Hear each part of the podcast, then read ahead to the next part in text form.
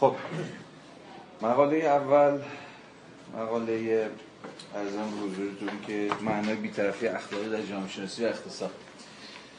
برخلاف تاریخی که اینجا زده مترجم انگلیسی کار 1917 این در واقع سخنرانی وبر در سال 1913 در انجمن سیاست گذاری اجتماعی آلمان. چون که بتونید حدسم بزنید از فضای صحبت یه فضای مقاله یه چیزه در یه سخنرانی بوده که بعدا وبر ازم به حضورتون که اینو مکتوبش کرده. و این تاریخش 1913 مقاله سوم رو امکان عینی و علیت کافی در تبیین تاریخی بخش دوم مقاله سوم یعنی وبر مقاله به نام امکان عینی و علیت کافی نداره. که نمی‌دونم فکر می‌کنم این اشتباه چیزه در واقع. اشتباه نسخه فارسی باید باشه به احتمال زیاد. در واقع ما یک مقاله فقط داریم از وبر مطالعات انتقادی درباره منطق علوم فرهنگی بخش یک بخش در واقع سه تا مقاله متدولوژی که وبر در این کتاب منتشر شده نه چهار تا.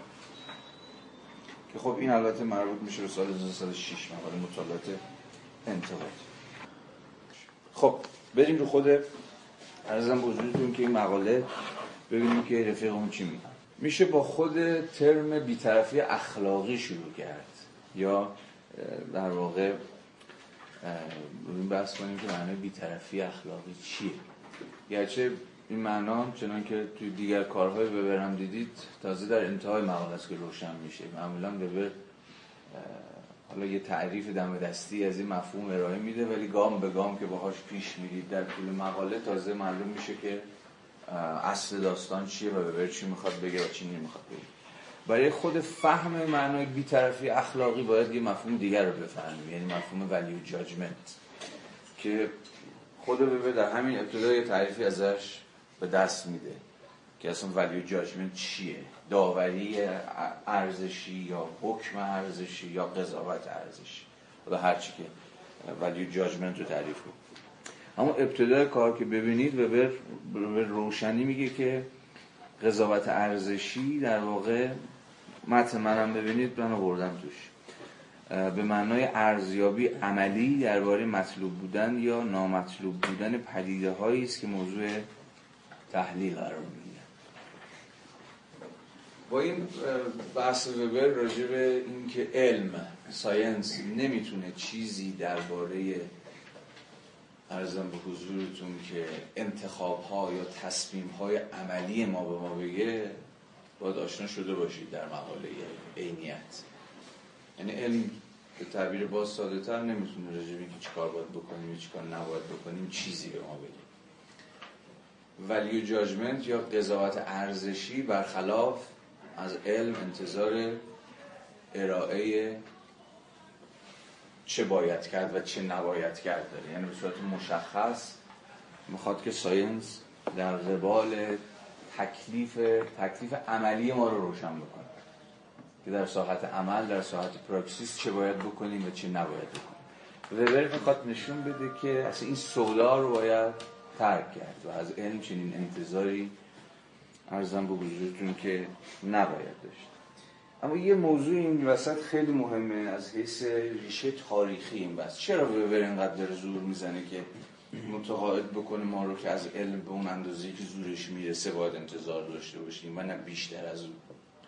خب یه بحث جلسه پیش راجع به ریشه های کانتی این ماجرا کردیم راجع به تفاوت قدم رو عقل نظری و عقل عملی و قصه اما امروز می‌خوام یه اشاره بکنم دقیقا به ریشه تاریخی این موضوع در آلمان و اصلا اینکه سنت علوم اجتماعی در آلمان از دل چی در اومد. اصلا سوشیال ساینس به معنای آلمانی کلمش از دل یه جریانی در اومد که به صورت مشخص میشه اسمش رو گذاشت social policy یعنی سیاست گذاری اجتماعی. خیلی قبلتر از اینکه social science وجود داشته باشه در آلمان social policy وجود داشته مطالعات اجتماعی کاملا گره خورده بود به سیاست گذاری یعنی مطالعات اجتماعی باید انجام بشه تا بتونه در به دولت در حوزه سیاست گذاری در حوزه که همین دولت چه باید بکنه و چه نباید بکنه یاری رسان باشه. این انگیزه های به قایت پراگماتیستی پشت شکلگیری مطالعات اجتماعی به معنی آلمانی کلمه وجود داشت. این از تاریخی فوق نکته مهمیه. و در واقع همین مکتب تاریخی آلمان هم که چندین بار بحثش در همین کلاس شد و وبر چنان که امیدوارم حین خواندن این مقاله اول براتون برجسته شده باشه داره با با به ویژه در این مقاله داره با مکتب تاریخی آلمان صحبت می‌کنه و با این گندهشون دیگه یعنی گوستاو شمولر مکتب تاریخی آلمان گوستاو شمولر و مطالعات اجتماعی تاریخی اقتصادی که این سنت دامن زد اساسا در خدمت چی بود؟ در خدمت همون چیزی که همینجا اسمش رو گذاشتیم social policy سیاست گذاری اجتماعی. یعنی جامعه شناسی یا علوم اجتماعی به معنی عام کلمه در خدمت دولت. مثلا این گونه بود که علوم اجتماعی آلمانی بعدها شکل از دل این سنت فکری.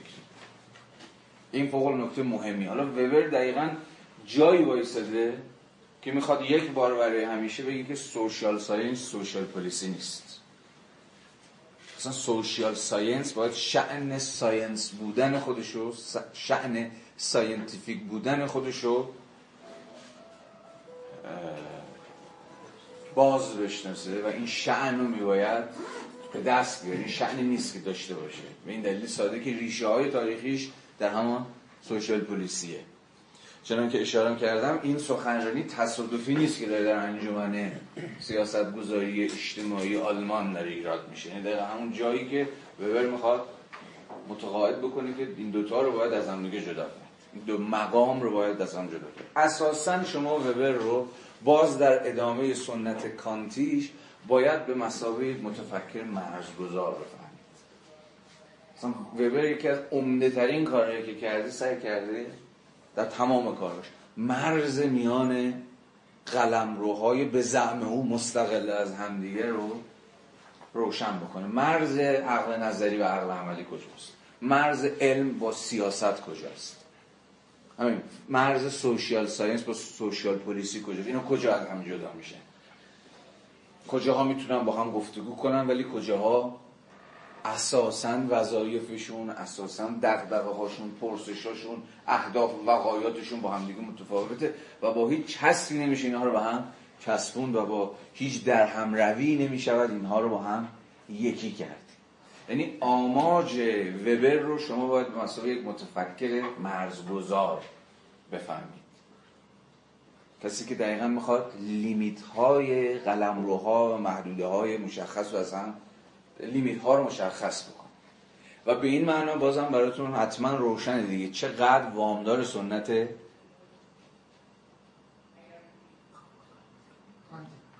کانتیه دیگه. چون دقیقا کانت از اهمیت کانت در همینه که می‌خواد مرزها رو نشون بده دیگه. مرز عقل کجاست؟ عقل تا کجا می‌تونه پیش بره؟ چه چیزی رو می‌تونه تا کجا بشناسه؟ از کجا به بعد دیگه باید دایی شناخت رو ترک بکنه دیگه در قبال چه چیزهایی نباید دایی شناخت داشته باشه؟ این چیز کجاست؟ این لیمیته کجاست؟ اهمیت در واقع خود کانت هم به مسابقه در واقع یک فیلسوف بنیادگذار از همین حیثه. اصلا بنیادگذاری کانت همینجاست که می‌خواد در واقع مرزگذاری بکنه. مرزی که قلمروها رو سوا می‌کنه از هم وبر هم دقیقا می‌خواد همین راه و همین فرمون می‌خواد توی علوم اجتماعی بره. به صورت مشخص. و اینجا مشخصا در این مقاله می‌خواد این دو تا قلمرو رو از هم جدا بکنه. علوم اجتماعی و سیاست گذاری اجتماعی. یکی تمام قد وفادار میباید به دولت باشه. یعنی به دولت راهکار بده دیگه. چیکار بکن چیکار نکن چی درسته چه غلطه و غیره و غیره. و سوشال ساینس فقط مکلف به چیه؟ چون که در این مقاله میگه به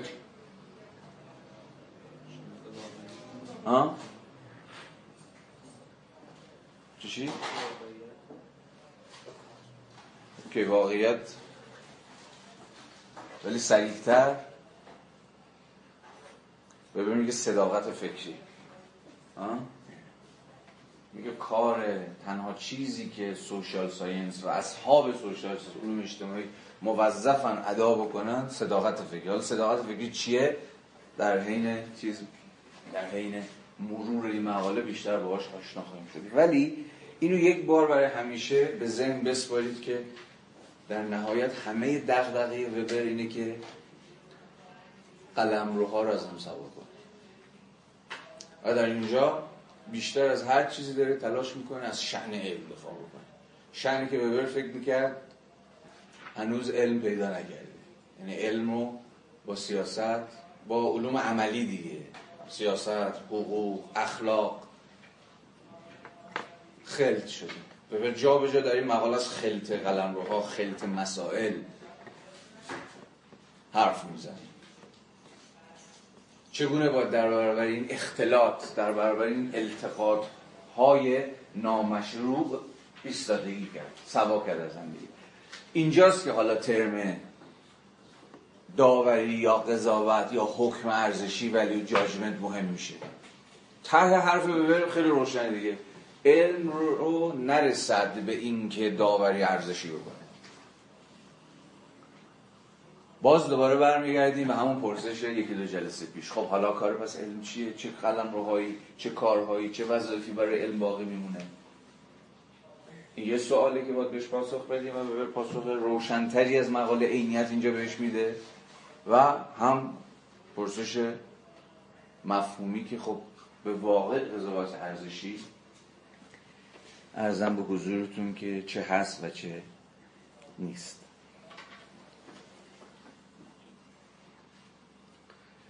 من برای اینکه کمتر سراغ خانشه چنان که توی گروه هم نوشتم بنا به محدودیت زمانی که داریم کمتر مجال پرداختن به خود متن رو خواهیم داشت.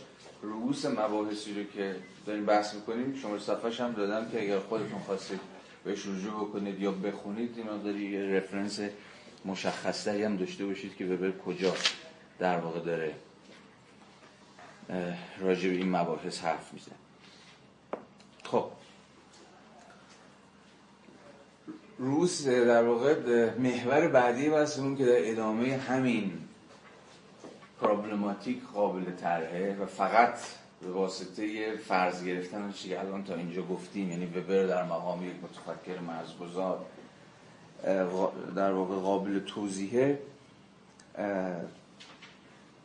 ارزم به حضورتون که همین دوگانه دوباره علم به مسابه دانشی که به واقعیت های تجربی محض می‌پردازه با موضع عملی اتخاذ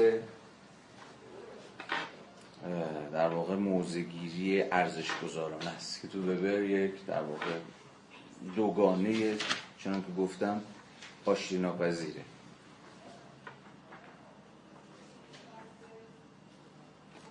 صداقت فکری که داره ازش حرف می‌زنه همون intellectual integrity ناظر به اشراف به همین دوگانه آشتی ناپذیر یعنی صداقت فکری که داره ازش دفاع می‌کنه اینی که یک پژوهشگر حواسش باشه که این دوتا قلم رو رو نمی‌تونه و نمیبایست. هیچ وقت و هیچ کجا هم دیگه خفت بکنه. این دوتا قلم رو در همروی ندارن و اساسا مستقل از هم دیگه. یعنی همون قلم رو علم قلم رو سیاست قلم رو عقل نظری و قلم رو عقل عملی. اقتضای صداقت یا انسجام فکری پس اشراف به همین دوگان است.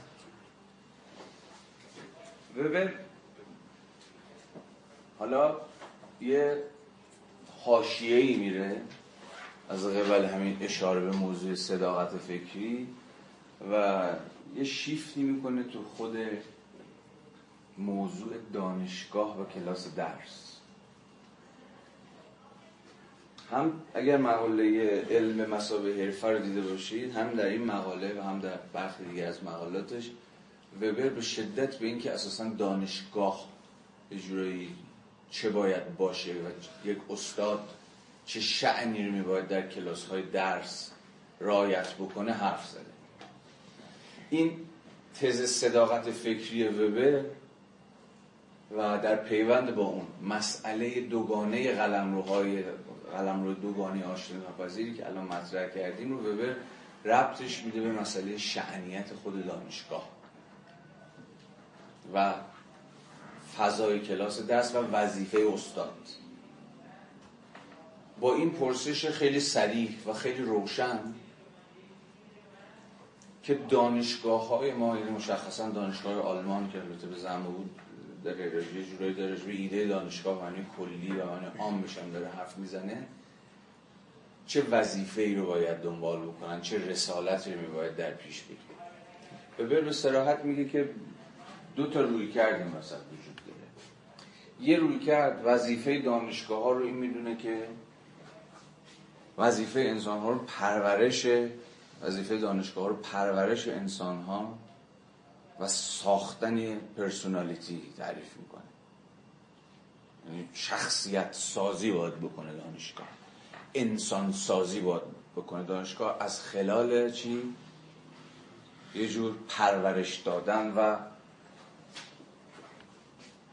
در واقع توسعه دادن به شخصیت انسانی. به اتکای تبلیغ و الغای یه سری باورهای خاص مشخصا فرهنگی. یعنی دانشگاه به مسابه یه جور فرایند انسانسازی یا شخصیت سازی میگه این فهم از دانشگاه مطمئنا به چی منجر خواهد شد؟ به همون خلط قلم که ازش صحبت کردیم. یعنی در دانشگاه و در ایزن در کلاس درس استاد وظیفه چی داره؟ وظیفه این داره که تا یک باور یک هنجار یک ارزش یک اخلاق مشخص رو تبلیغ بکنه و از این چه باید کرد و چه نباید کردها سخن بگه به سراحت و به روشنی چرا؟ چون دانشگاه نباید نهاد خونسا باشه دانشگاه مشخصا چون یه نهاد در نهایت یک نهاد دولتیه در نهایت یک نهاد ملیه میباید به پیشبرد به القاء به تبلیغ یک اخلاق هنجاری مشخص گره بخوره.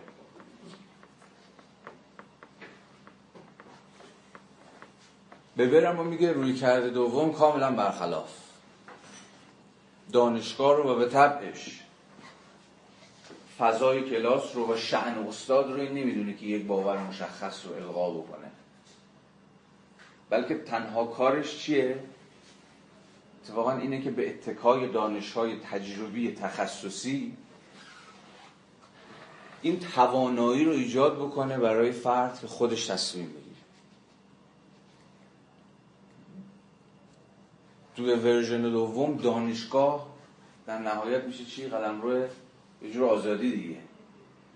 دانشگاه باید فقط فرد رو توانا بکنه به یه جور قوای سنجشگری قوای انتقادی قوای استقلال فکری. نه الغای یک ایده یا یک ایدئولوژی یا یک اخلاق هرچی که شما میگید مشخص و از پیش شده در پیوند با مساله مثلا دولت. این دوتا رو خود ببر میگه کاملا هر یک از اینها به دو نوع متفاوت از دانشگاه به دو نوع متفاوت از کلاس های درس و به دو نوع متفاوت از شعن استادی منجر خواهد شد. فوق العاده بحثی که داره وبر می‌کنه معاصره. یعنی معاصریتش رو به ویژه برای جوامعی مثل ما حفظ کرده. احتمالا می‌تونید با همه سلول های وجودتون معاصر بودن این رو حس بکنه دیگه. یعنی ایدئولوژی دانشگاه پسا انقلاب ما دقیقا همون ورژن اولیه که به بدر ازش حرف می‌زنه. دانشگاه موظفه که دست به انسانسازی بزنه. از خلال چی؟ الغاء و پروپاگاند کردن یعنی تبلیغ کردن. یه باور یه اخلاق یک هنجار از بیشتری شده مشخص که همواره همون اخلاق دولته یا همون مساله دولته. از این حیث استاد هم شعنی جزی نداره که همون باور رو القا بکنه. کاری جز تدریس و تبلیغات کردن برای این باور مشخص نداره. به این معنا دانشگاه در روی کرده اول کاملا با دانشگاه در روی کرده دوم در تعارض دیگه.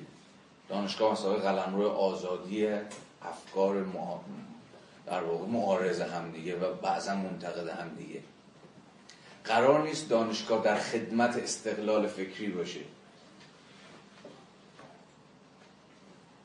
بلکه قراره در خدمت انسانسازی باشه. این دو تا پروژه است. اینا اصلا دو تا روی کرده به تمام متفاوته.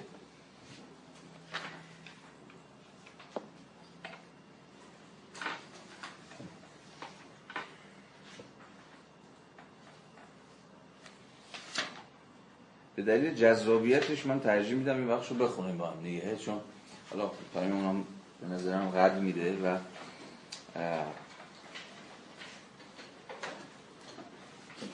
به نظرم موضوعیت تاریخیش اختضا می‌کنه که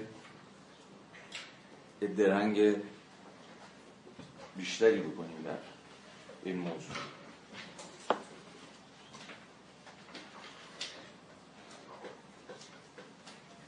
لطفا صفحه 20 پاراگراف آخر. از سوی دیگر اینکه آیا در کل قضاوت های ارزشی عملی حتی با قید شرط فوق باید در تدریس بیان شوند یا نه؟ روشنی که ببر مشخصا داره از شعنیت کلاس درس و کاری که استاد باید بکنه یا نباید بکنه داره حرف می‌زنه. مسئله است که به سیاست های عملی دانشگاه ها مربوط میشه و همین دلیل در آخرین تحلیل تصمیم گیری درباره مثبت یا منفی بودن پاسخ سوال فوق بستگی به این دارد که فرد بر اساس نظام ارزشی خود چه وظایفی را به دانشگاه ها نسبت می‌دهد. در این باره دو موضوع کاملا متفاوت وجود دارد. در یک سر کسانی با تکیه بر صلاحیت های استادیشان دانشگاه ها و بنابراین خود را شایسته ایفای نقش عام پرورش انسان ها و الغای نگرش های سیاسی، اخلاقی، زیباشناختی، فرهنگی و غیره می‌دانند. و در سوی دیگر کسانی در پی اثبات این واقعیت و نتایج آن هستند که کلاس های دانشگاهی تنها از طریق ارائه آموزش تخصصی توسط افرادی که دارای صلاحیت تخصصی هستند یعنی همان اساتید پابند و وفادار به وظیفه علم و فقط علم نه چیزی بیشتر از این. یعنی شعن استاد نه شعن آنچنان که ببر میگه پیامبر. می توانند تأثیری به واقع ارزشمند داشته باشند. بنابراین از نظر دسته دوم صداقت فکری تنها فضیلتی است که دانشگاه باید در پی تبلیغ یا الغای آن باشد. هر دو دیدگاه از موضع ارزش های قایی مختلف به یک اندازه قابل دفاعن خب اینجا حرف ببر مهمه دیگه. میگه در نهایت اینکه کدوم یک از این روی کدوم یک از این سیاست های ناظر بر دانشگاه در عمل پیاده بشه باز خودش یه موضوع ارزشیه. یعنی نمیشه. یعنی علم باز نمی‌تونه به شما بگه کدوم از این روی کرده درسته. دانشگاه در مقام کارخانه انسانسازی چون که در ایران استفاده می‌شد دیگه. بهتونن شنیدید این ترکیب دیگه. دانشگاه مسابقه کارخانه. دانشگاه از کارخانه انسانسازی درسته یا دانشگاه به مسابقه قلمرو استقلال فکری درسته؟ خود وبر میگه با تکلیف اینو علم نمی‌تونه روشن کنه. این باز برمیگرده به موضع ارزش گذارانه شما. صد البته چنان که باز به خوبی می‌دونه و بارها به ما یادآوری کرده موضوع چیه؟ دعوا. تعبیر سادش یعنی موضوعی نیست که بشود باز به اتکای یک به اصطلاح توافق یا اجماع سرش هم آورد. چون توافق و اجماعی وجود نخواهد داشت. همواره بر سر ارزش های غایی. گروه های مختلف نیروهای اجتماعی و سیاسی مختلف هر کدوم بر حسب مساله منافع علاقه خودشون تا جایی که به این موضوع و مشخصا این موضوع مربوط میشه حامی دانشگاه معنای اول یا دانشگاه معنای دوم خواهند بود. تنها چیزی که باز خود وبر داره سعی می‌کنه اینجا به ما یادآوری بکنه اینه که هر یک از این دانشگاه ها حالا پیامدشون چیه؟ دانشگاه تو version اول به چه خواهد انجامید؟ چه کار با خود علم خواهد کرد؟ و دانشگاه در version دوم. چگونه شأن علم خواهد کرد یا نخواهد کرد؟ طبعا روشنه که وبر از موضع از کدوم موضع دفاع می‌کنیم؟ موضع خود وبر روشنه. موضع دوم. به سراحت و کل این مقالم یه جوری دفاع از این موضوع دومه دیگه. یعنی داره باز وبر حواستون هست دیگه. داره از به اتکای ارزش قایی که خودش بهش ملتزمه داره از دانشگاه معنای دوم از کلاس درس به معنای دوم و از شعن استادی به معنای دوم دفاع و تهش دانشگاه و همه طبعاتش قلمرو القاء و تبلیغ هیچ ارزشی هیچ هنجاری چه سیاسی چه اقتصادی چه زیبا شناختی چه فرهنگی چه دینی نیستش.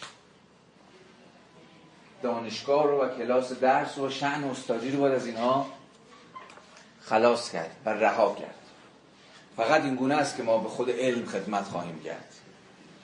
و کلاس درس رو تبدیل می‌کنیم به قلمرو آزادی فکری. در واقع کار دانشگاه که افراد رو توانا کنه این قابلیت رو ایجاد بکنه که خودشون تصمیم بگیرن که در خدمت زندگیشون در خدمت کدام ارزش قایی قرار بدن کدوم استدلال رو بپذیرن کدوم استدلال رو نپذیرن.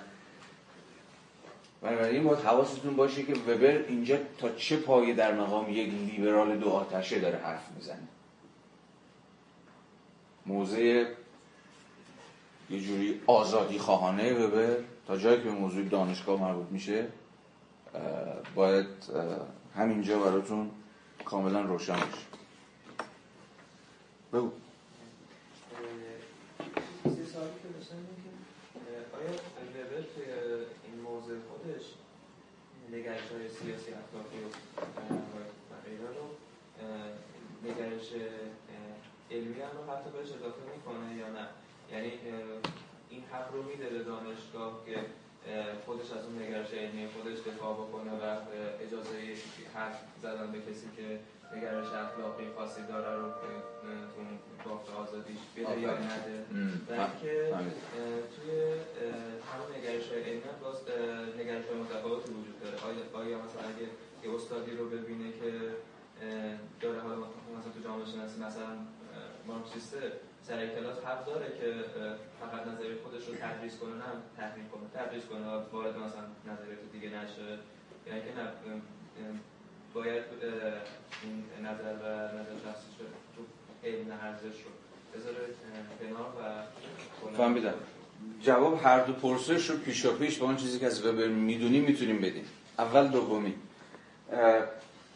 آیا یک مارک به زعم آقای وبر آیا یک مارکسیست می‌تونه در دانشگاه تدریس کنه؟ مشخصا مارکسیسم تدریس کنه و هیچ چیزی تدریس نکنه. حتما میشه. این اصلا از یه مارکسیست جزی نباید انتظار داشت. دقیقا به دلیل همون بحثی که جلسات پیش کردیم. Value relevance. تناسب ارزش. حالا اینجا ترجمه شده ربط ارزشی. ولی بهتر ترجمه که مناسبت ارزشی. خود وبر به رسمیت شناخته بود دیگه. سهم ارزش ها رو در سامان دادن به روی کرد شما به جهان تجربی. اصلا شما ولیو ریلیونس رو نمی‌تونید حذف کنید از ساحت علم. یعنی علم برخلاف حالا حالا اینو برخلاف نه این باستوکان اصلا وبر فکر نمی‌کنه که علم دیس اینترستدنسه یعنی هیچ علاقه علم نداره. یعنی علاقه زدوده است. اصلا ما بر حسب اینترست هامونه که بارها بحث کردیم درستی بر حسب اینترست هامونه که یه چیزی برامون موضوع میشه یا به یه چیزی از این منظر خاص و نه دیگر منظرها دیگر چشماندازها نظر می‌کنیم. شما نمی‌تونید interest های science رو ازش بگیرید. و جانم. بله بله. interest های علم ازش بگیرید همه چیز اصلا خود علم دود میشه به هوا میره. چون علم همواره نظر کردن به جهان از یه منظر خاصه. یادتونه گفته بودیم وبر در روی کرده مارکسی و جهان اجتماعی هیچ چیز عجیب و غریبی نمی‌دید. یعنی برای, برای وبر اصلا سوالی نبود که این مارکس چرا گیر داده به مثلا زیربانای اقتصادی چه چیز دیگر نمی‌بینه. اصلا وبر با این وجه مارکس هیچ مشکلی نداره میگه اصلا اون چیزی که واقعا مارکس متفکر جدی می‌کنه که یه جایی سفت و سخت وایساده و از همینجا داره واقعیت نگاه می‌کنه. هیچ از وجدانی مارکس و مارکسیستا از این حیث نباید داشته باشن. هیچ ایرادی هم نداره. معلومه که شما از یک لیبرال باید بخواد مثلا فرض کنید یک طرفدار اقتصاد آزاد. معلومه که او باید در دانشگاه مجال و فرصت مجال فرصت چیه؟ حقه. اینو داشته باشه که فقط از منظر خودش حرف بزنه. اگه انتظاری جز این داشته باشیم بیراه رفتیم. بنابراین وبر تمام قد در مقام یک فردی که به نظرم تمثال خود این بابا تمثال شرافت اخلاقی این وبر. تو همین مقاله کاملا دفاع می‌کنه از حضور مارکسیستا. اتفاقا همین سوال. کاملا دفاع می‌کنه از حضور مارکسیستا مثلا تو دانشگاه. حالا با یه تفسیری که الان سعی صحبت خواهیم کرد. حتی از آنارشیستا حتی از کسایی که می‌خوان کل بنیان نظم مثلا اجتماعی رو بزنن به دفاع می‌کنه که همه اینا حق دارن که تو در دانشگاه باشن و از منظر خودشون سخن بگن بنابراین بیطرفی ارزشی یا بیطرفی اخلاقی به معنی این نیست که شما ولیو رلونس تو یا به تعبیر روشنتر و دقیقتر اینترست خودتو بذاری کنار و با یه جور دیس مثلا به جهان اجتماعی نظر کنی. همه مناظر رو ببینی از همه زوایا به موضوع نزدیک بشی و غیره و غیره اوکی؟ سوال اول چی بود؟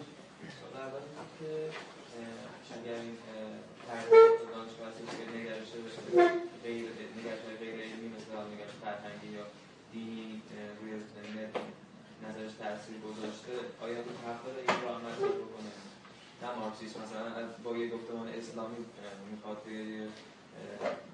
فضای علمی حرفش رو بزنه اون هم این مجال بهش داده میشه تو خب جواب این سوال هم مطمئنا خیر. حرف ببر دیگه. شما نمی‌تونی رو شاخه بشینی ولی شاخه رو ببری. یعنی کسی که مثلا همین بابایی که شما مثال زدی مثلا کسی که طرفدار مثلا اسلامی سازی علومه زمه وبر نمی‌تونه در حالا این نمی‌تونن باز باید ببینیم کدوم نمی‌تونه. نمی‌تونه مثلا دولت باید بگیره بندازش بیرون نمی‌تونه نمی‌تونه منطقیه نمی‌تونه فلسفیه چیه؟ حالا رجوعی نمی‌خوام بس کنیم.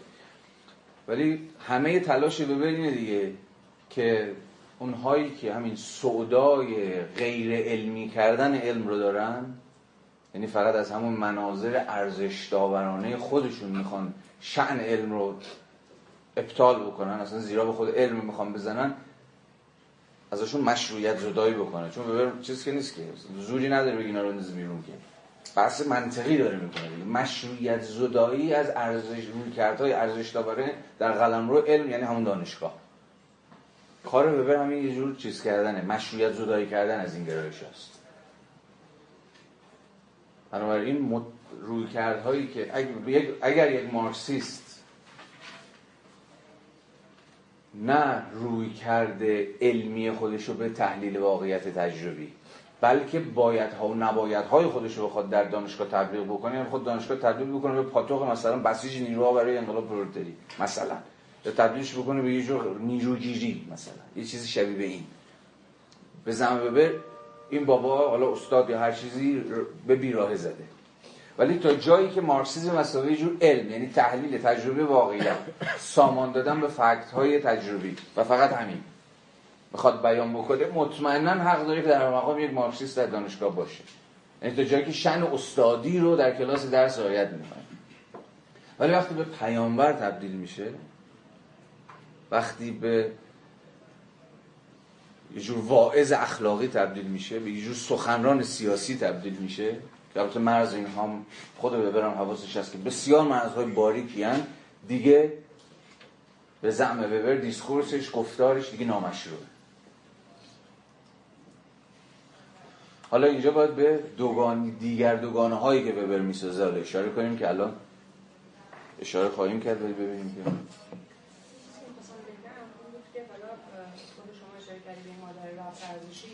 نظرم این جمله که باش پاراگراف رو تموم می‌کنه خیلی جمله مهمیه. دقیقا از نظر اینکه صفحه چند؟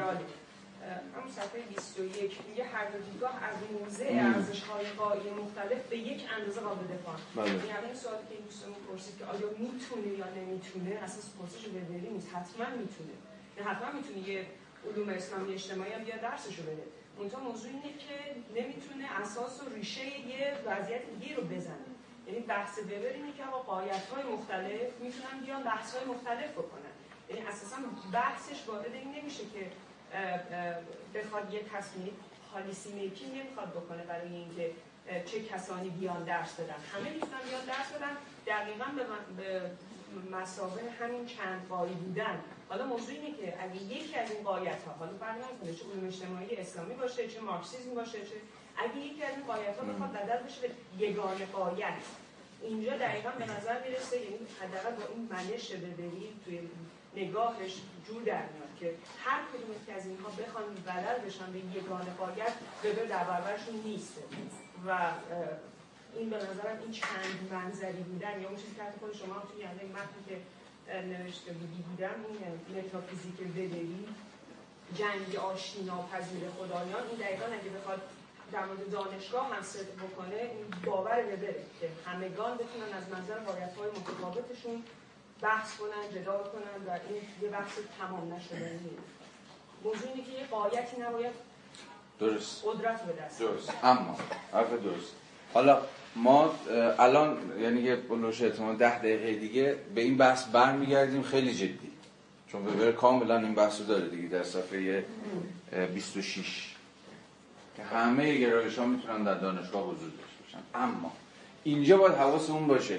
وبر داره از اینجور سیاست گذاری کلی برای دانشگاه حرف می‌زنه.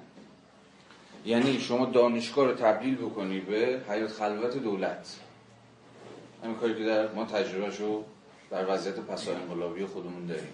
دانشگاه چیزی نیست جز دقیقا به تعبیر آلتوسری کلمه یک آپاراتوس ایدولوژیک دیگه. کارش چیه؟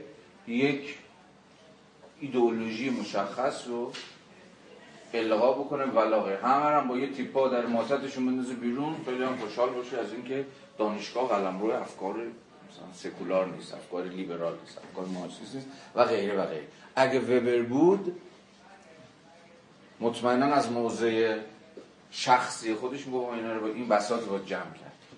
دانشگاهی که بخواد تبدیل بشه به همین قلم روی یک باور خاص و فقط اون باور خاص رو از منظر از منظر که تفکر هنجاری القا بکنه و پروپاگاند بکنه یا تبلیغ بکنه این همون چیزی که از شرش خلاص شد به بعد از دانشگاه به معنی دوم کلمه دفاع کرد. یعنی سیاست گذاری کلی برای قلم روی دانشگاه. وبر سراحتا در مقام در مقام یک لیبرال از دومی دفاع می‌کنه. اقتضاء دومی چیه؟ یعنی دانشگاه مسئله قلم رو آزادی فکری؟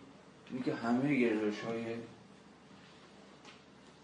علمی بتونن مجال و دقیقتر حق حضور داشته باشن حق داشته باشن که از منظر خودشون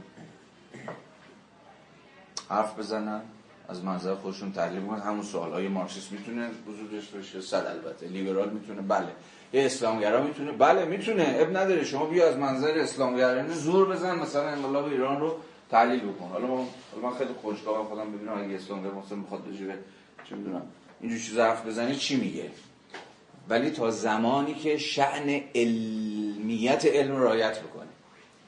خب ولی یه احکام قدرت نمی‌تونه بحث به خیلی آره. موضع وبر درست ببینیم. آره. وبر نمیگه بله ممکنه اجتماع علم به نتیجه برسه متخصص که کم کم و کم کم به حاشیه داره ولی احکام قدرت نمی‌تونه هیچ قایتی رو از دانشگاه بندازه آره.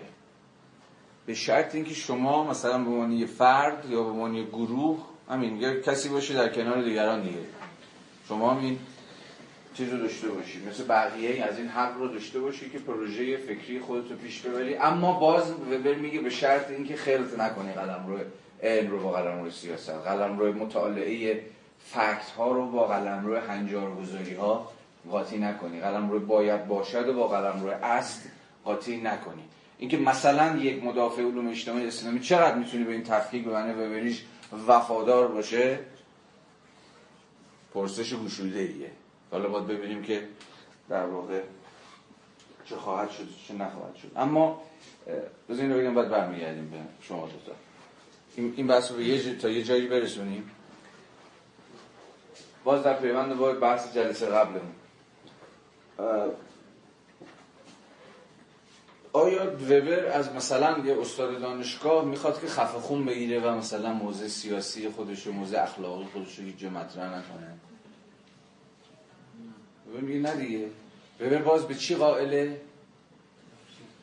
باز اینجا مسئله تفکیک مسئله مرزها مشخص میشه. ببین تو زمانی که استادی بله باید موضع علمی بیطرفی ارزشی رو دنبال بکنی. یعنی صرفا سیر و مناسبات علی پدیده های تجربی رو مطالعه بکنی و راجبشون حرف بزنی و غیره و غیره. حالا باز جلوتر بهش باز خواهیم گشت. هیچ شکلی از هنجارگذاری و ارزش داوری اینها برای شما مقدور نیست. زمانی که از این مقام استادی اومدی بیرون خدا به میگه دیگه قلمروهای دیگه ای هست کارهای دیگه ای هست فعالیت های دیگه ای هست که تا می‌تونی شما می‌تونی راجبش از مثلا موضوع سیاسی خودت دفاع بکنی. باز اینجا می‌رسیم به چی؟ جدایی scientist با سیاستمدار. استاد یعنی شأن استادی مقام استادی با مقام سیاستمداری فرق می‌کنه. مقام بله همه ما حق داریم نقش پیامبر رو بازی بکنیم. همه ما حق داریم این نقش رو بازی بکنیم. یعنی یه رسالتی برای خودمون قائل باشیم و سعی کنیم رسالت رو تبلیغ بکنیم. خیلی دو آتشه حتی با رگهای برآمده گردن. ببر فکر نمی‌کنه این کار بدیه نه کار خوبیه.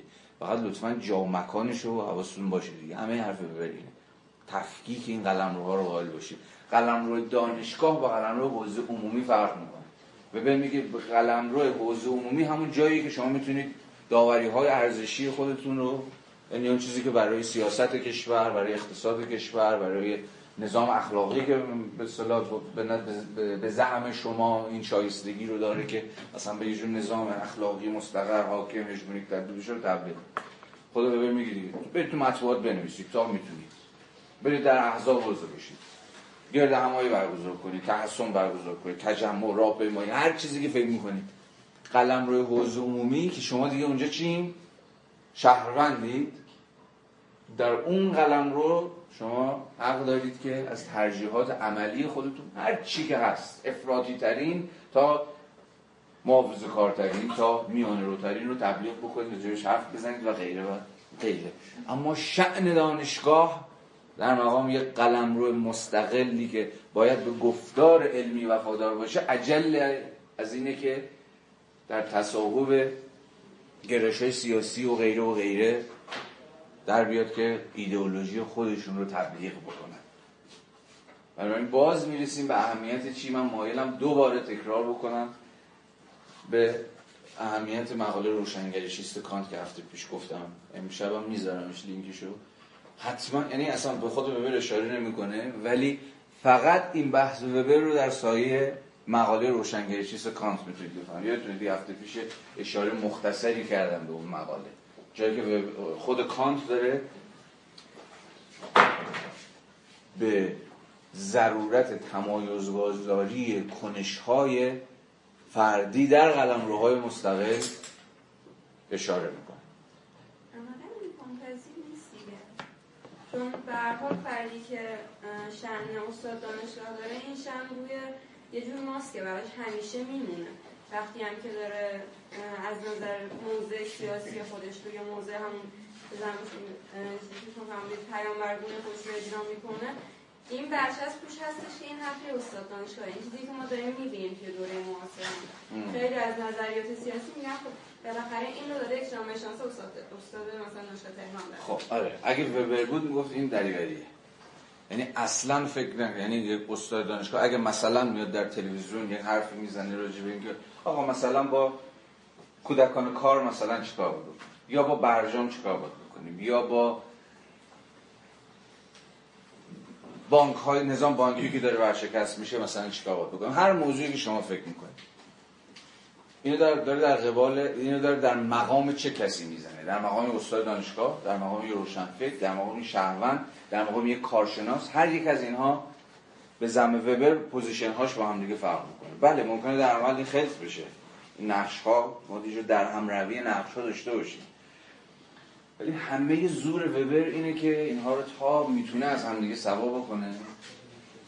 و اینجاست که اصلا از یه جور اخلاق علمی حرف می‌زنه. البته اگه خود رو بود ببین خود این چیزی هم که من دارم میگم خودش ایدال یعنی این همون صورت کامل شعنیت استادیه. حالا استادا در عالم واقع زیرابی میرن؟ بله میرن. این شأن رعایت نمی‌کنن ای بسا بله نمی‌کنن. ولی همه اهمیت وبر که ببین این ایدار پر باید نگه داشت و تمام قد ازش دفاع کرد و گفت این نقشه باید از هم جدا بشن و هر زوری داریم باید بزنیم که این نقشه رو از هم دیگه جدا بکنیم. نقش استاد نقش پیامبر نیست. اینکه یه استاد ممکنه نقش پیامبری ایفا بکنه همون جایی که باید جلوش ایستاد. خود ببرم میگه من تمام قد در برابر این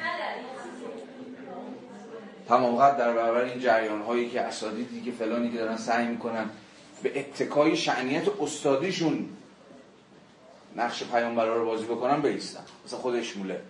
خود در این مقاله اشاره می‌کنه. به حساب جوری اما دوباره برگردیم به موضوع. باز وبر از این حرف می‌زنه. این یه اینجا وبر اصلا یه نظریه پرسونالیتی پیش می‌کشه. پرسونالیتی علمی خیلی پرسونال به زعم وبر پرسونالیتی خیلی دشواریه. چرا؟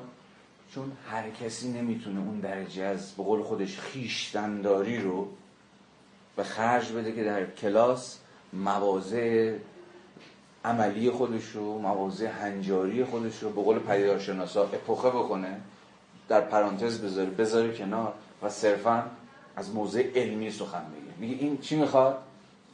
یه جور خیشتنداری می‌خواد. خود این چیه؟ یه جور اتیکسه. یعنی ما اصلا باید از اخلاق آکادمیک حرف بزنیم. مثلا وبر اینجا داره یه جوری اخلاق درس میده. ولی اینجا چی؟ اخلاق علمی. مبتنی بر چی؟ خیشتنداری به مسابه ادای وظیفه. باز اینجا روح کانت به پرواز در میاد دیگه. استاد یک تسک داره. یک وظیفه سریح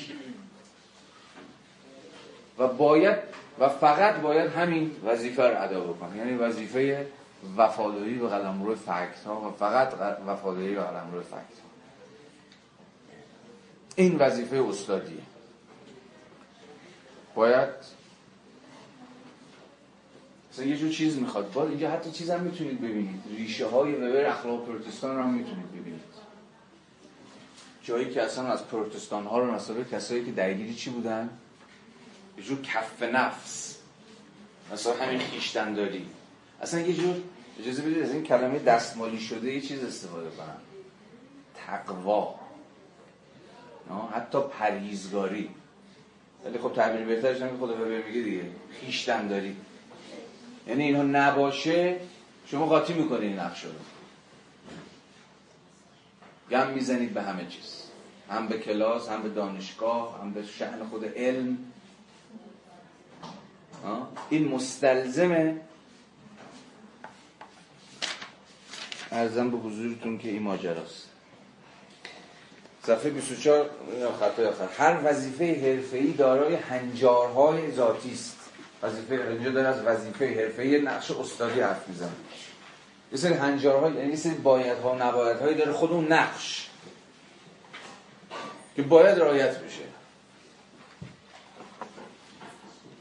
هر وظیفه حرفه‌ای داره هنجارهای ذاتی است که باید رعایت شود. در اجرای هر مسئولیت حرفه‌ای فرد باید خود را تنها به همان مسئولیت محدود کند.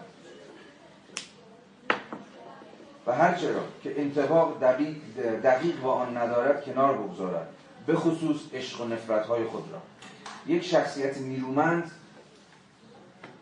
نظریه personality ببر شخصیت یعنی اصلا داره از person مثلا personality علمی مستلزم یک personality نیرومنده.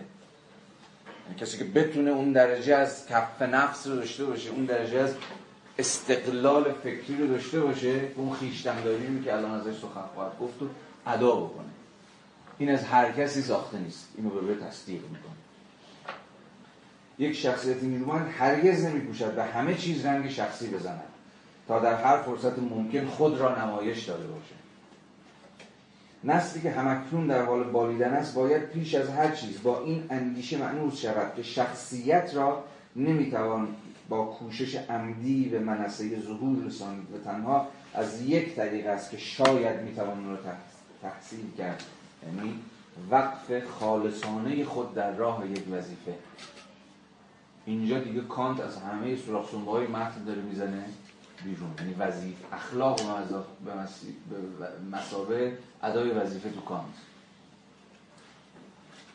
یعنی شخصیت علمی هم به طریق اولا با همین فرمون که بیام جلو هیچ وظیفه نداره جز اینکه تمام قد خودش رو وقف ادای وظیفه خودش بکنه. با وظیفه چیه؟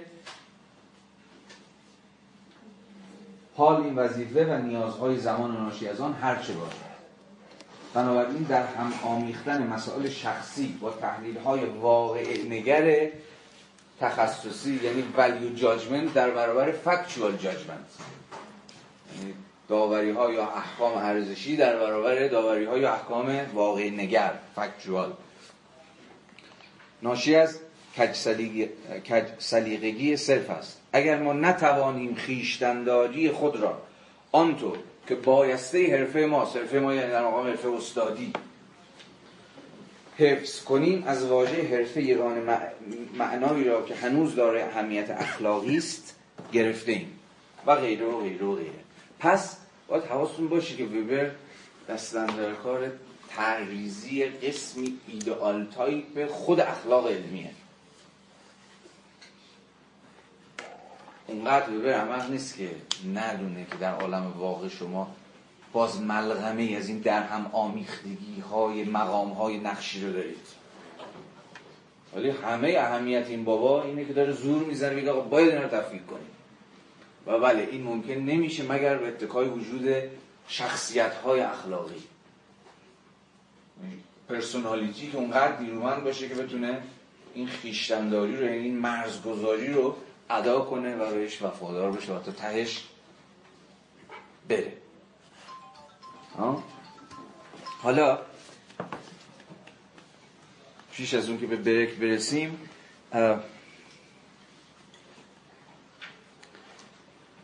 اون بحثی رو که الان محصول مطرح کرد الان دوباره اینجا بتونیم مطرح کنیم. حالا وبر همه اینا رو گفت اما ناگهان یه شیفت می‌زنه. و این چیزی که من نوشتم یه, یه تبصره وارد کار می‌کنه. و اون اینه که فقط یک شرط وجود داره که اگه اون شرط رایت بشه هر کسی می‌تونه تو قلم روی دانشگاه باورهای نه فقط حضور داشته باشه بلکه باورهای ارزشی خودش رو هم مطرح بکنه بدون اینکه نگران شأن علم باشه. حدستون چیه؟ تحت چه شرطی؟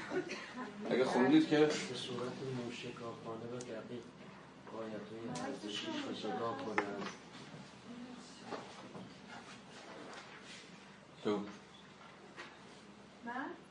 مرزش رو مشخص کنه یعنی به کجا داره؟ واقع داره هم تحلیل علمی می‌کنه کجا داره ارزشش یه سر کلاس خودش دستش رو پرورشی که بود کلاس به ارزشش شده یعنی همچین چیزی نیست. خیلی ساده شده.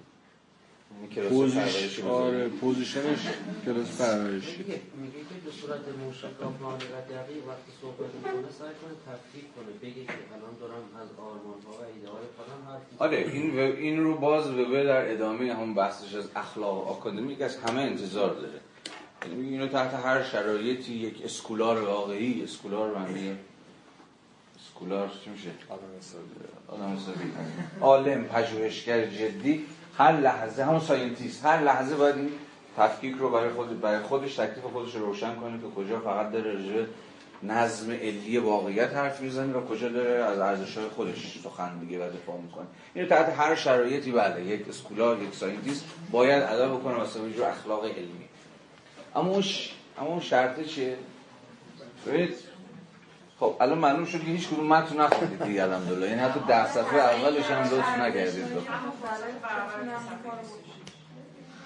خب اینجا نوشتم اینجا. من اینم نگاه نمی‌کنه درسته. آره. ببینید این خطوط وبر من دیشب که میخوندم واقعا یه وجدی و یک شوری من رو گرفت؟ واسه برم تو دیوار. امیدوارم شما هم بگیره. سر 26 آخر آخر.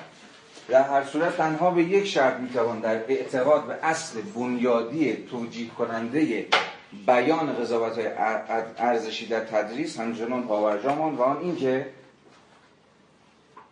یعنی هم تبصره که گفتم دیگه. یعنی میتون توجیه کرد که آقا استاد حق داره در کلاس درس هم قضاوت ارزشی چطور با صدای بلند بیان می‌کنه به چه شرط؟ و اینکه باید به تمام جریانات سیاسی فرصتهای برابر در اثبات حقانیت خود از کرسی دانشگاه داده شود یک پانویس طلایی داره. فوق العاده مهمه این پانویس. البته مستقیما به بحث متدولوژی که ما مربوط نمیشه اما یه عنایتی بکنید. بنابراین ما نمی‌توانیم از اصل رایج در آلمان راضی باشیم. یعنی رهایی دانشکده و حتی دانشکده های الهیات از الزام به اقرار نیوشی اعتراف و سنت اعتراف همراه با آزادی تأسیس دانشگاه ها مگر اینکه این شرایط هم به وجود آیند. تضمین های مالی حفظ استانداردهای صلاحیت اساتید و حتی حق خصوصی ایجاد کرسی در دانشگاه به صورت هدیه یک حامی به دانشگاه ها این اصلا این, این پانویس اقتصاد سیاسی دانشگاه است در غیر این صورت از امتیاز چنین اصلی فقط صاحبان اندوخته های پولی بزرگ و یا گروه هایی که بر مسئله قدرت تکیه دارن برای خواهند بود تا آنجا که ما می‌دانیم فقط محافل روحانی توانستن از امتیاز سود ببرن چی میگه؟ چی فهمید از این پانویس؟ پول می‌تونه در واقع چجوری اون کسی که بیشتر داره سرمایه نیروش رو ممکنه عواملی باشه که اونم بیشتر بتونه توی اونجا صدا داشته باشه. اگر شخصیت های ضعیف ترن اگر جریاناتی ضعیف ترن موظف دانشگاه اون قدرت فراهم کنه اون بحثی که تو داشتید دیگه خودتون که این آزادی که دارن مطرح می‌کنن در واقع آزادی نیست چون وقتی یه قدرت اقتصادی باشه که داره تعیین می‌کنه که مناسباتی توی بازار حاکم باشه اونجا می‌تونن حالا سوبجکتیویتی افراد تغییر بدن این هم یه همچون حالتی داره دیگه. یعنی فقط کسایی می‌تونن وارد این عرصه بشن که اون قدرت اقتصادی رو دارن آزادی نیست. کما بیش همین چیزایی که گفتید درسته. ولی حرف خیلی ساده اینه دیگه. شما نمی‌تونید از آزادی دانشگاه دفاع بکنید. یعنی بگید آقا خیلی خب همه گرایش ها می‌تونن حضور داشته باشن. ولی حواستون به این نباشه که در این صورت فقط گرایش های گفتارهای ایدولوژی های این مجال رو پیدا می‌کنن که از اون فضای آزادی داخل دانشگاه استفاده بکنن که ابزارهای اقتصادی و سیاسی پررنگتری و جدیتری دارن. چون میگه باید اگه میگید آزادی کرسی های اکادمیک همزمان باید بتونید به تامین مالیش هم فکر بکنید.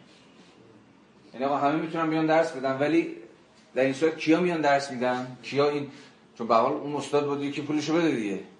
آه؟ کیا می‌تونن از این فرصت استفاده بکنن؟ همه اون اتوریته هایی که آره مثلا پول دستش هست که مثلا پول استاد بده استاد بذاره مثلا تو دانشگاه. ایدولوژی او رو تبلیغ بکنه. اون جمله آخر میگه تا اونجا که من می‌دونم فقط محافل روحانی از این امتیاز سود جستن. منظورش کلیساست دیگه. کلیسا از قرن 17 هم به بعد رفته رفته واسه همین پشتوانی مالی که داشت. اصلا خودش تقبل کرد دایر شدن خیلی از کرسی های آکادمیک تو دانشگاه. آقا مثلا کرسی الهیات رو مثلا شما تأسیس می‌کنید در دانشگاه مثلا استراسبورگ در دانشگاه نمی‌دونم لیون در دانشگاه ایکس ایگرگ زد پولش من میدم. حالا کیا اونجا تدریس می‌کنن؟ طبعا کسانی که در پیوند با ایدولوژی کلیسا در پیوند مثلا با ایدولوژی مسیحی دارن کار می‌کنن دیگه. یعنی شما نمی‌تونید آزادی رو بدید ولی همزمان به این فکر نکنید که شرایط کاربست این آزادی چیه. در قبال دانشگاه میگه این قضیه وجود داره. یعنی جور همین اقتصاد سیاسی دانشگاه. فقط کسایی می‌تونن از این آزادی داخل گیومه یعنی آزادی که خودش پروبلماتیکه دیگه خودش به این راحتی نیست. استفاده کنن که اون پول تامین مالی مثلا اساتیدش هم دارن. و غیره و غیره. ها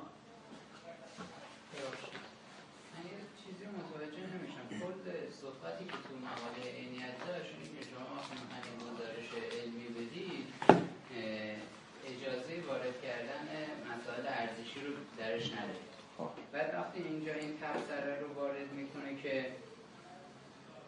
می‌تونید قضاوت ارزشی رو بیارید وارد کنید به این شرط خب اون وقت یعنی عملا کل حرف قبلیشو که چرا؟ ببین صفحه 28 فهمیدم. صفحه 28 خیلی قبلتر از این که بخونیمش برای اینکه جوابتو بدم. اما آیا چنین چیزی ممکنه از جواب ببر نه. این جواب چون ببین میگه ببین این شرط اصلا امکان نداره. نه فقط در آلمان امروز بلکه هیچ جا شما نمی‌تونید آزادی کامل همه گرایش ها رو در دانشگاه تضمین بکنید. یکیش اصلا به همین دلیل که الان صحبت کردیم. اصلا خود اقتصاد سیاسی دان... گردش گفتارها اجازه نمیده که شما خوشبین باشید که فضا برای همه فراهمه پس خب هر کی می‌تونه حرف خودشو بزنه و در نهایت تکلیف از قبل یه جور به اصطلاح تضارب آرا روشن خواهد شد. اون نگاه می‌کنیم خب شد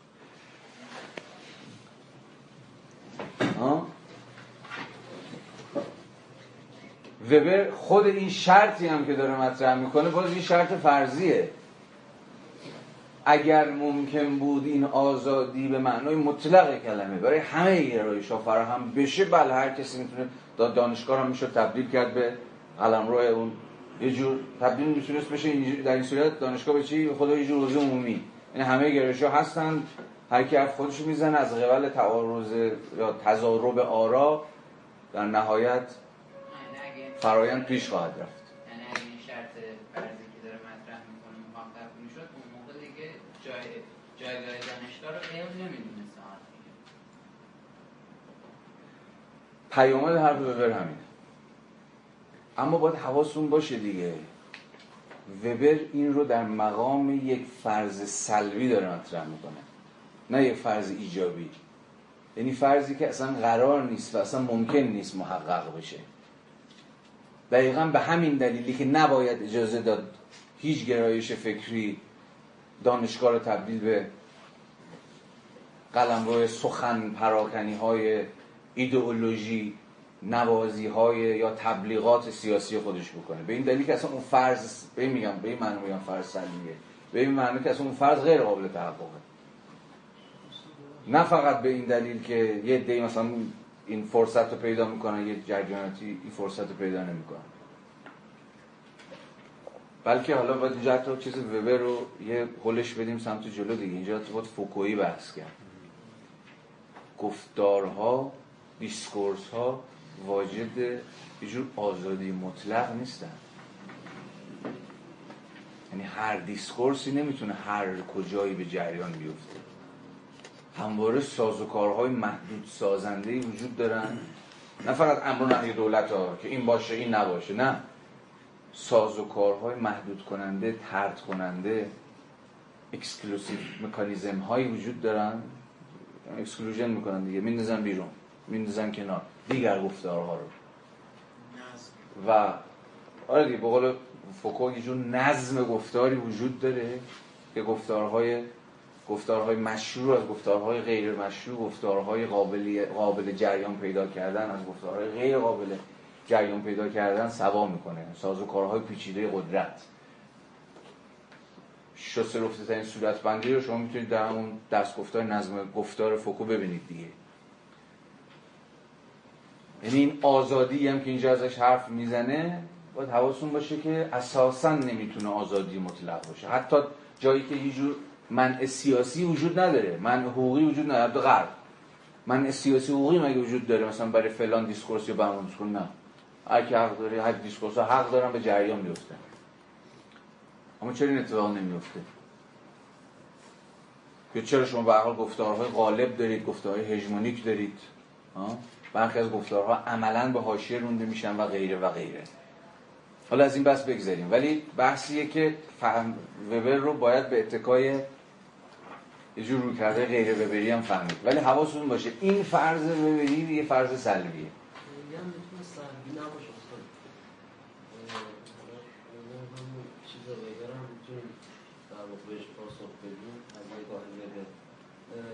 شاید این سوالی که دوستمون می‌پرسن برخواسته از این کلیشه ذهنی باشه که ما از علم داریم که خود وبر تو مقاله علم در مقام حرفه صفحه 158 توی این کتاب این قدرت نامه میگه اندیشه ها هنگامی به سراغ ما میانند که خود بخواهند نه وقتی که ما می‌خواهیم.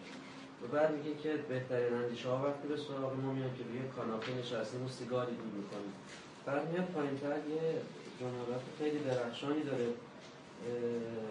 در رابطه ما مثلا کار علمی که میگه در این یه برداشت نادرست است. کودکانه است. اگر تصور کنیم که یک ریاضیدان با نشستن پشت میز و استفاده از خطکش و ماشین حساب و ابزارهای ریاضی دیگه به نتایج علمی می‌رسه. و اینجا خیلی تاکید می‌کنه نقش تخیلات الهام اینکه حالا اون عشقی که فرد به تخصص علمی خودش داره الهام بشه بهش نه اینکه همیشه پشت میزمون نشستیم و خطکش و نمی‌دونم کتاب و اس و فلان اینا و یه بسته علمی می‌سازیم.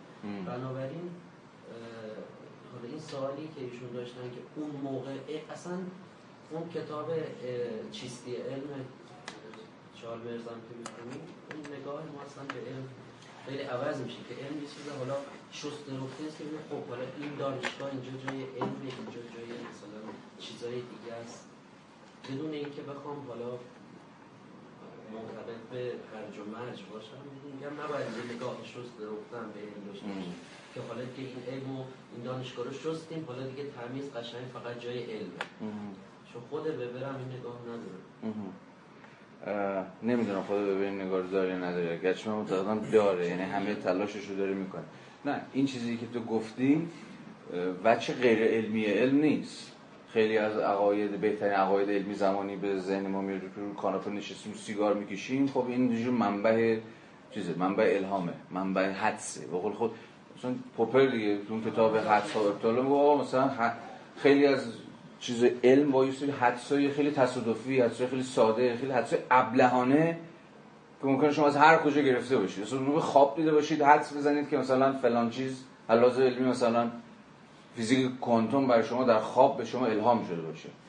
این هیچ چیز غیر علمی درش نداره. چه چیز غیر علمی میشه؟ چی غیر علمیش می‌کنه؟ یه جمله ها. مقام داوری مقام گردآوری که مطرح می‌کنه. این دوتا با هم دیگه. حالا بود نمی‌خوام تو پوپر اینا بریم بنابراین وبر اینجا چیزی بیشتر از منبع حدس و تخیل و گمان و اینا نمیگه.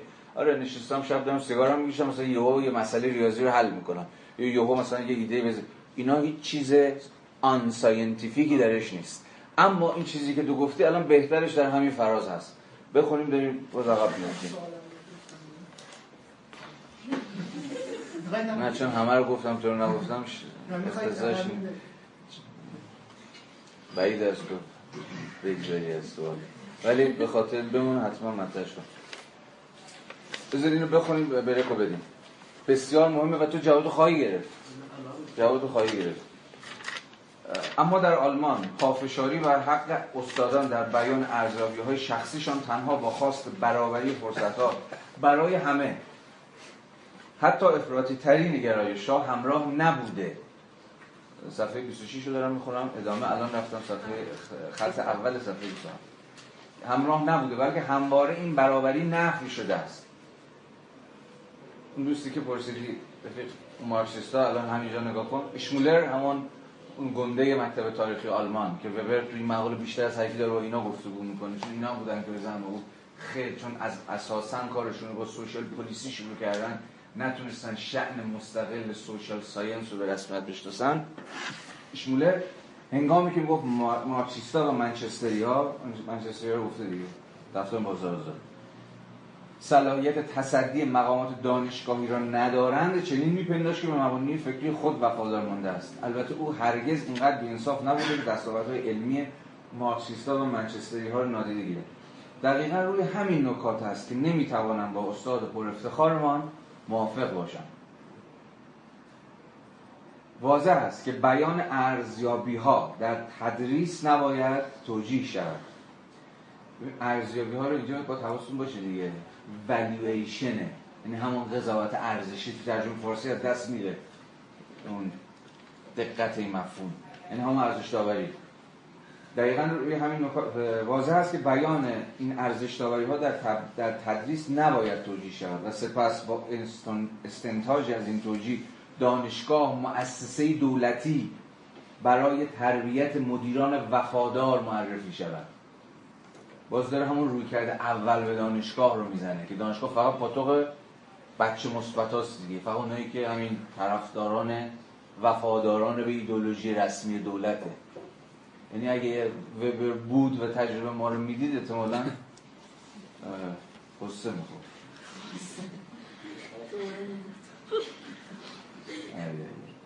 این رویه دانشگاه این رویه دانشگاه را نه به یک آموزشگاه تخصصی و فنی که از نظر بسیار اساتید ارزش چندانی ندارد بلکه به یک مدرسه علوم دینی بدل خواهد کرد. با این تفاوت با این این باله. با این تفاوت که شأن و منزلت مدارس دینی رو هم نخواهد داشت. یعنی هم باز تجربه دانشگاه ایرانی. یعنی با گلی به گوشه موضوع علمیه گرمتر سنتی یه خطی ربطی چیزی. نه این آش شل قلم کاری که بله، یادش بخیر بچه این بحث ها خیلی چیزا. حالا میگیم میخندیم. خیلی سوز داره مثلا این یارو الان وزیر جدید دیدی یعنی وارد شد گفت یا علی پروژه من اسلامی سازی چیزه دانشگاه اون می‌خوام به پروژه عملیاتی هم تبدیلش بکنم. این همون روز اول که اون قیچی رو زد و رفت تو گفت آقا اسلامی سازی. دکترای باغبانی داره شاخه. کود پرورش.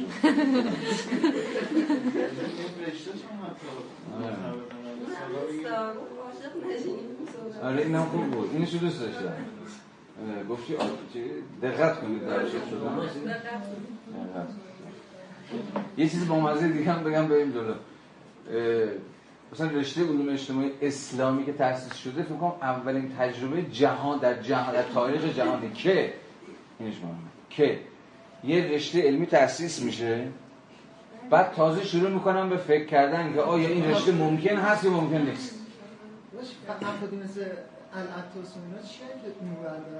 الاتوس هم غلط می‌کنن. کجاش از اسلامی نه می‌دونم. نه اونا حالا به زعم خودشون یه کارهای ایجابی کردن. یعنی الاتوس اول ده تا کتاب نوشت بعد از تو می‌دونی رشته تأسیس شده ولی نه منابع داره نه نمی‌دونم تحریه درس داره. و تمام مثلا پایان نامه‌اش هم میگه مثلا شرط امکان علوم اجتماعی اسلامی. رشته تأسیس این رشته معمولا علم نیست کارایی می‌کنه بعد مثلا یه رشته تأسیس میشه دیگه. یعنی مثلا غیر این که نیست. چهار تا کتاب نوشته میشه بعد میگن خب حالا این ظرفیت وجود داره بریم رشتهش هم مثلا بیاریم. رشتهش هم تأسیس کنیم. این من فکر کنم در جهان اولین باره که رشته تأسیس میشه حالا اصحابش دارن فکر می‌کنن که چی اگه بشه ما ممکن میشیم. بعد خودشون هم میگن دیگه حداقل 50 60 سال باید کار کنیم تا تازه رشته شرایط امکان. علم کانت میگه آقا علم هست حالا من از شرایط امکانش می‌پرسم. پرسش پرسش شرایط امکان پرسش کار باز کانتی دیگه هست بعد شرایط امکانش چیه.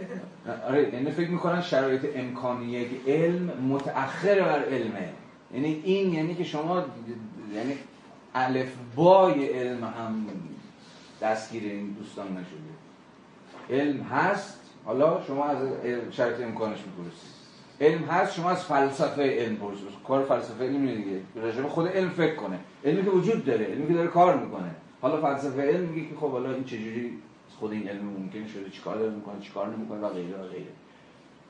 یعنی این تجربه خیلی کمیک تراژیکیه دیگه این تجربه علوم اجتماعی اسلامی. از این حیث و دست کم فقط از حالا پیامدهای ناخواسته عمل هم مهمه کار حتی ممکنه طرف مثلا ضد حکومت باشه ولی وقتی نمونه مثلا برای ما مرموزش علی شریعتی که اینا رو قاطی می‌کنه بحث علمی و داوری های ارزشیش. حتی حکومتی نیست ولی پیامدهای ناخواسته داره. این نکته مهمیه. بله حالا اون بحث پیامدهای ناخواسته کنش در وبر رو بهش خواهیم رسید.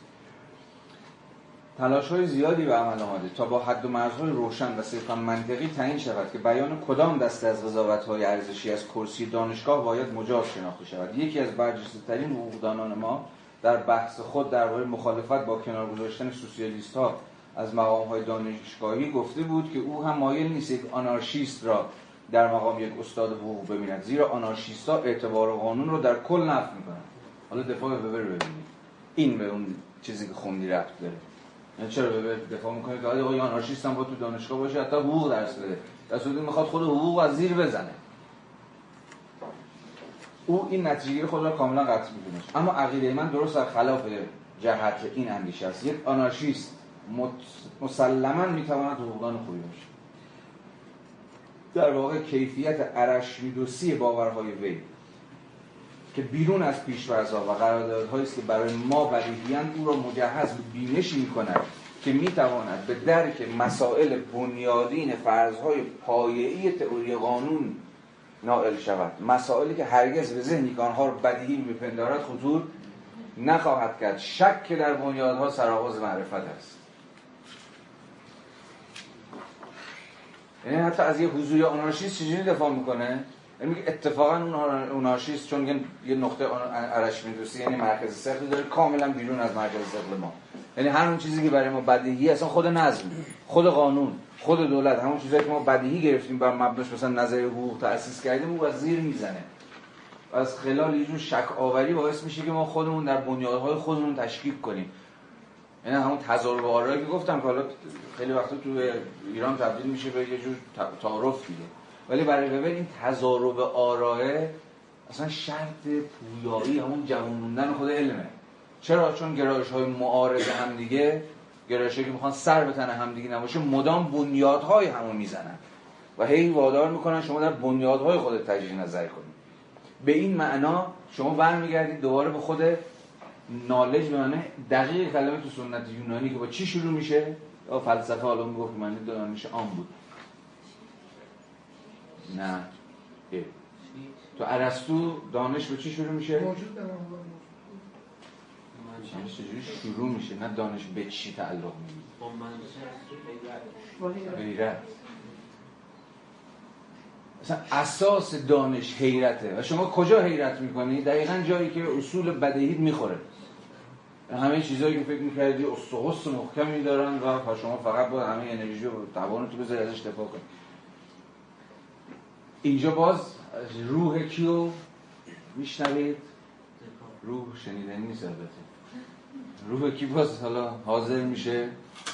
سنت دکارتی ولی مشخصا سنت پیداشناسی حسیلی که همون زمانی که آقای وبر به دست میده یه جریان فلسفی ریشه یافته در فضای فکری آلمانه یعنی حسیل هم دقیقا همه تلاشش این بود که دوباره دانش رو با یه جور شک متدولوژی دکارتی به بنیادهاش برگردونه. دوباره دانش از یه جورایی همون یه جور نقطه ارشمیدوسی شک ناپذیر شروع بکن.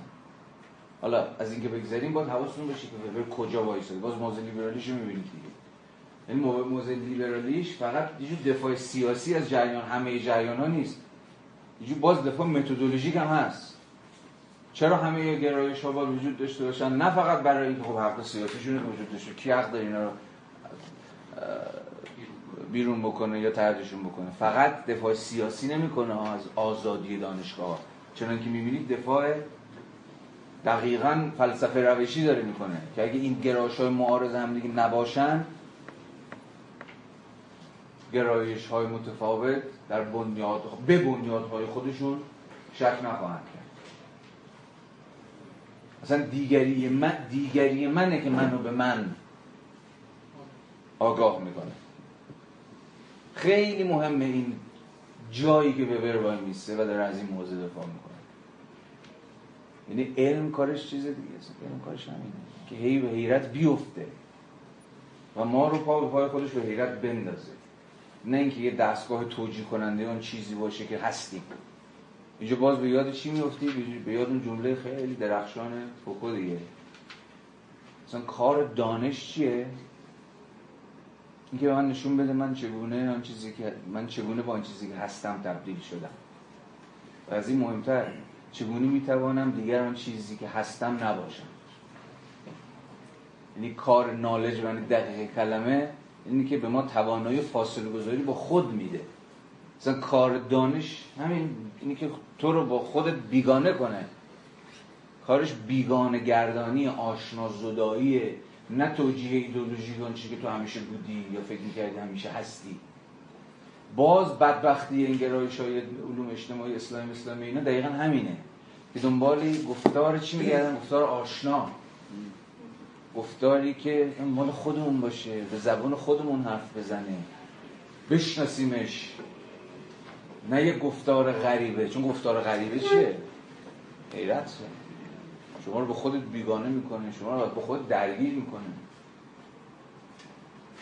خلاها و سراخ ها و فقدان های تو رو به تو نشون میده. این شیفتگی به خودی سازی در واقع ترفندیه برای مقابله با ترومای مواجهه با امر غریبه. بازگشت به خود. این دریوری ها. رومن استادیز و یه ورژن دو تا ورژن اسلامی بهش یکی مطالعات اولا شده مطالعات زنان بعد مطالعات زن در اسلام و دومیش در خانواده. من چهار واحد اصل رو حرج باید پشت کنم اصلا یعنی هیچی نیست که اینا بیان داشته بزن تو اون چارچوب باید یه چیزی تولید کنن و همون فقه اسلامی دقیقا شده. آره آره اینم جالبه دیگه. مثال مثلا تجربه که مطالعات زنان در ایران سپری کرد از همین دیگه. یعنی شما سرفصل ها اینجور رو نگاه بکنید کاملا این فرایند خودی سازی رو می‌تونید ببینید. یعنی نه تنها مطالعه زنان قرار نیست جایگاه سنتی تاریخی زن در جهان ایرانی اسلامی رو پرابلماتیزه بکنه یعنی جو dislocate بکنه زن رو در سنت ایرانی اسلامی. یعنی از جا بکنتش و نشون بده که چقدر خود زن رو به problem تبدیل کنه. بلکه قراره از خلال همین فرایند آشناگردانی مثلا برن کتاب زن در چشم مطهری و این چیزا رو بخونن. در واقع نه تنها dislocate نشه زن پرابلماتیزه نشه زن بلکه لژیتیمیت میشه. یعنی اون چیزی که یعنی مثلا یعنی دانش مثلا اون چیزی که به ما میآموزه چگونه اون چیزی که هستیم باقی بمونیم. و برای چیزی توجموجی و اینا هم پیدا بکنیم. یعنی دانش مسابقه یک ماله.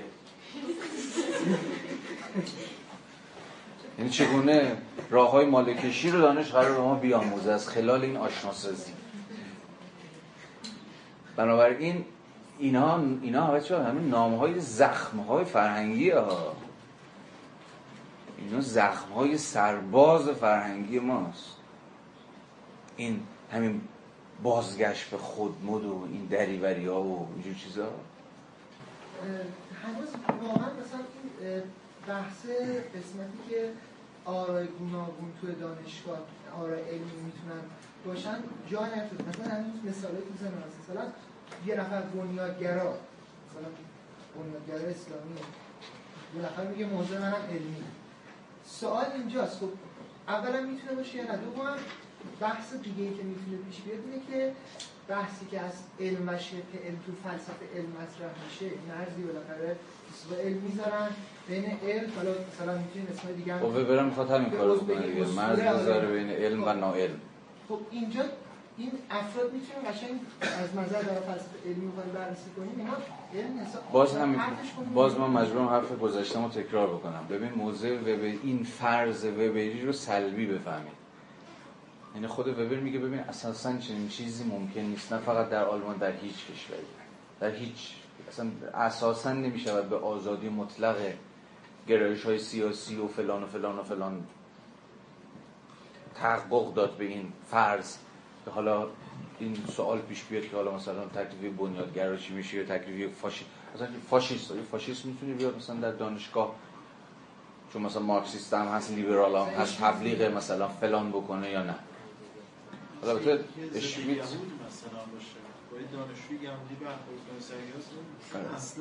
اگر وبر بود می‌گفت ببین موضع ایجابی من خیلی سریعه. شعن علم رو از شعن ناعلم سوا کنید میرید تو کلاس درس همون خیشتنداری اخلاقی که سعی صحبت کردیم.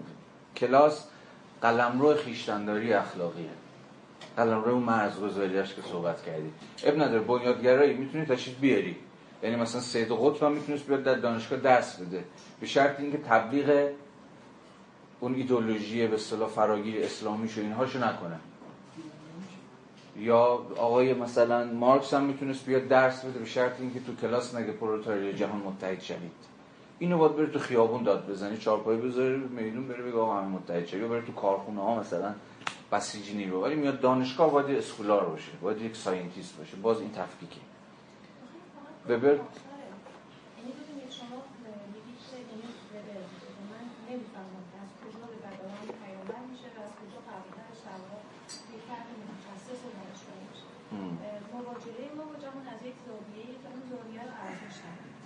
خب.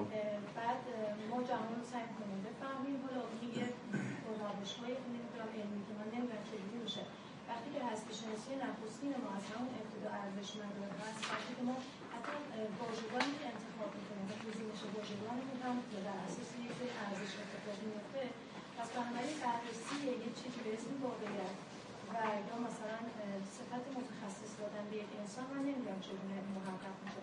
حالا فرض بکنید که محقق هم شد من وارد دانشگاه شدم. من به یک مارکسیست می‌خوام از موضع مارکسیست رو توضیح بدم این در واقع رفت ارزشیش تا این بحثه تا این حدی که من این موضوع رو انتخاب کردم. به عنوان موضعی که حقیقت رو یا درست در واقعیت رو به هر شکل ممکن مطرح می‌کنم ولی مسئله اینجاست که حتی گزینش واژگان من هم آیا من واژه تفاوت رو انتخاب می‌کنم یا واژه نابرابری رو انتخاب می‌کنم؟ در در واقع لفظم در در واقع تاکیداتم در همین که اصلا حضور من در اینجا برای آموزش یک در واقع وجهی که دیگه اسمش رو می‌ذارم از همه اینا یعنی آغشته به ارزشه. پس بنابراین از کجا به بعد من در واقع پیامبر هستم در فرض شما میگید آخرین جمله چیه؟ کاری در اونجا منطلق میشه من اینو نمیگم سر اما چه کسی میگه؟ که اون قبلش که دارم درس میدم در واقع کاملا آری از ارزشه و حالا توی همین مرحله فقط توی این مقطع. چون در واقع لحنم پیامبر نمیشه مثلا من دیگه آدم میشم که در واقع از مدل پیامبر دارم بحث می‌کنم می‌خوام بگم که اگر از اساس که اینقدر آغشته به ارزشه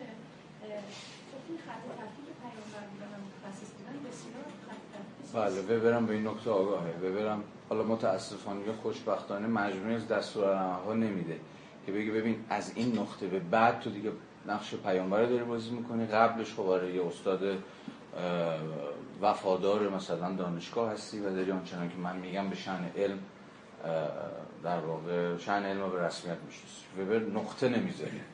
میگه اینا از مو تره بله درسته. ولی مهم اینه که همه تلاش یعنی تلاش ببینید که این خطه رو بذاری یعنی بگه ببین این خطه هست. حالا تو هر مورد مشخص باید به صورت مشخص روشن کرد که این خطه کجا شما از این خط عبور کردی یا عبور نکردی. ولی دستور عمل داره. مثلا میگه آقا کسی که پیامبره مثلا این ویژگی یک دو سه این ویژگیاش مطمئن نمیگه هیچ رهنمودی نداره. فقط می‌خواد یه جایگاهی وایسه بگه ببین من حاضر نیستم تفاوت این دوتا رو تمایز این دوتا رو همون گفتیم مرز این دوتا رو پاک کنم و بگم نه مرزی نیست چون حالا ترمینولوژی های ما هم حتی ترمینولوژی های چیزی. ترمینولوژی های یکی از خواستگاه های ارزشیمون در میاد. آره شما میگی تفاوت من میگم نابرابری. چون مثلا شما پسا ساختارگرای دلیدایی هستی من مثلا مارکسیستم. من تفاوت و نابرابری می‌دونم ولی شما تفاوت و اصلا این تفاوتی مثلا در جوهر خود چیزها می‌دونید و غیره و غیره. آره همه اینها هست. و فکر می‌کنم وبر به اینها فکر کرده. ولی باز خود موضع وبر رو باید به مسابه قسم هنجارگذاری بفهمید. یعنی هنجار علم چیست؟ ideal type اخلاق علمی چیست؟ اینا هی مدام ما ازش عبور می‌کنیم مدام ازش تخطی می‌کنیم هی مدام اینور میپریم اونور میپریم از مرز رد میشیم خود وبرم می‌دونی که آره رد میشیم. مثلا خود وبر در اخلاق پروتستان خیلی بحث شده دیگه. در اون سه چهار صفحه آخرش رسما به نظر میاد که اون مرزه رد شد. اونجایی که کاملا در مقام پیامبر بدبین که در از یک آینده شومی که داره میاد خبر میده. ولی خب بعد از اینکه یه مقدار حرفی خود خب دیگه بیشتر از این نباید سخن بگم و همینجا بود متوقف شم دوباره برمیگرده به پوزیشنه. بنابراین درست حرفت که اون مرزه اصلا شفاف نیست. ولی نکته اینه اون مرز وجود داره. و به زمان ببر سراحتا وجود داره و سراحتا می‌توان نشون داد. حالا باز در ادامه خواهیم دید.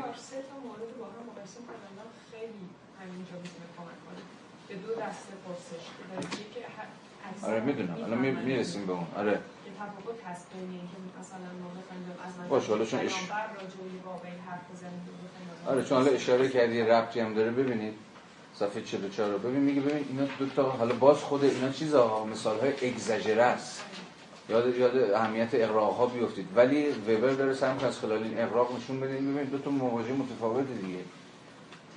وبر میگه یه واقع معین چگونه رخ می‌داد این پرسش scientific ه ولی فلان شخص در فلان وضعیت مشخص چه باید بکند؟ این پرسش scientific نیست. یک و دو دیگه. این واقع معین چرا بدین گونه رخ می‌دهد و نه به گونه دیگر؟ یعنی تحلیل چی؟ یه واقع بر حسب مناسبات علیش. میگه این باز scientific این پرسش. و شما آنارشیست باشی لیبرال باشی بادین باشی بیدین باشی هر چی باشی می‌تونی به این پرسش مستقل از اینکه چی هستی چی نیستی پاسخ بدی. اب نداره. بر حسب اما زاویه ارزشی خودت مثلا تاکید گذاشتن بر این سری از عوامل به جای دیگر عوامل. این این این مشروع این اوکی این نداره. ولی اگر بپرسی که این وضعیت ها از چه, از چه دیدگاهی ممکن است مطلوب یا نامطلوب باشد شما وارد چی شدی؟ value judgment شدی. که بزنم وبر آقا این کار علم نیست. شما حق داری بگی این واقع مطلوب یا مطلوب نیست. اما نه در مقام position علمیت.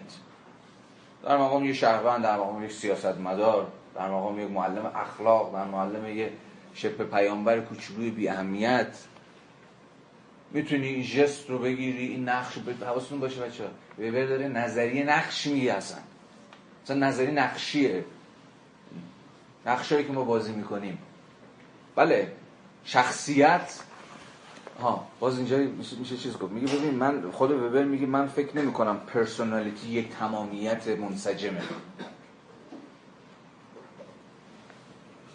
یعنی چی؟ یعنی من یه personality دارم یه شخصیتم یک منی دارم که من یک پارچه است. هر کجا که میره فقط باید یک شأن رو یک نقش رو یک رفتار رو ازش سر بزنه. اتفاقا همه اهمیت اینه که ما باید از fragmented personality دفاع کنیم. وبر اصلا نظریه پرداز fragmented personality ه این شخصیت چند پاره.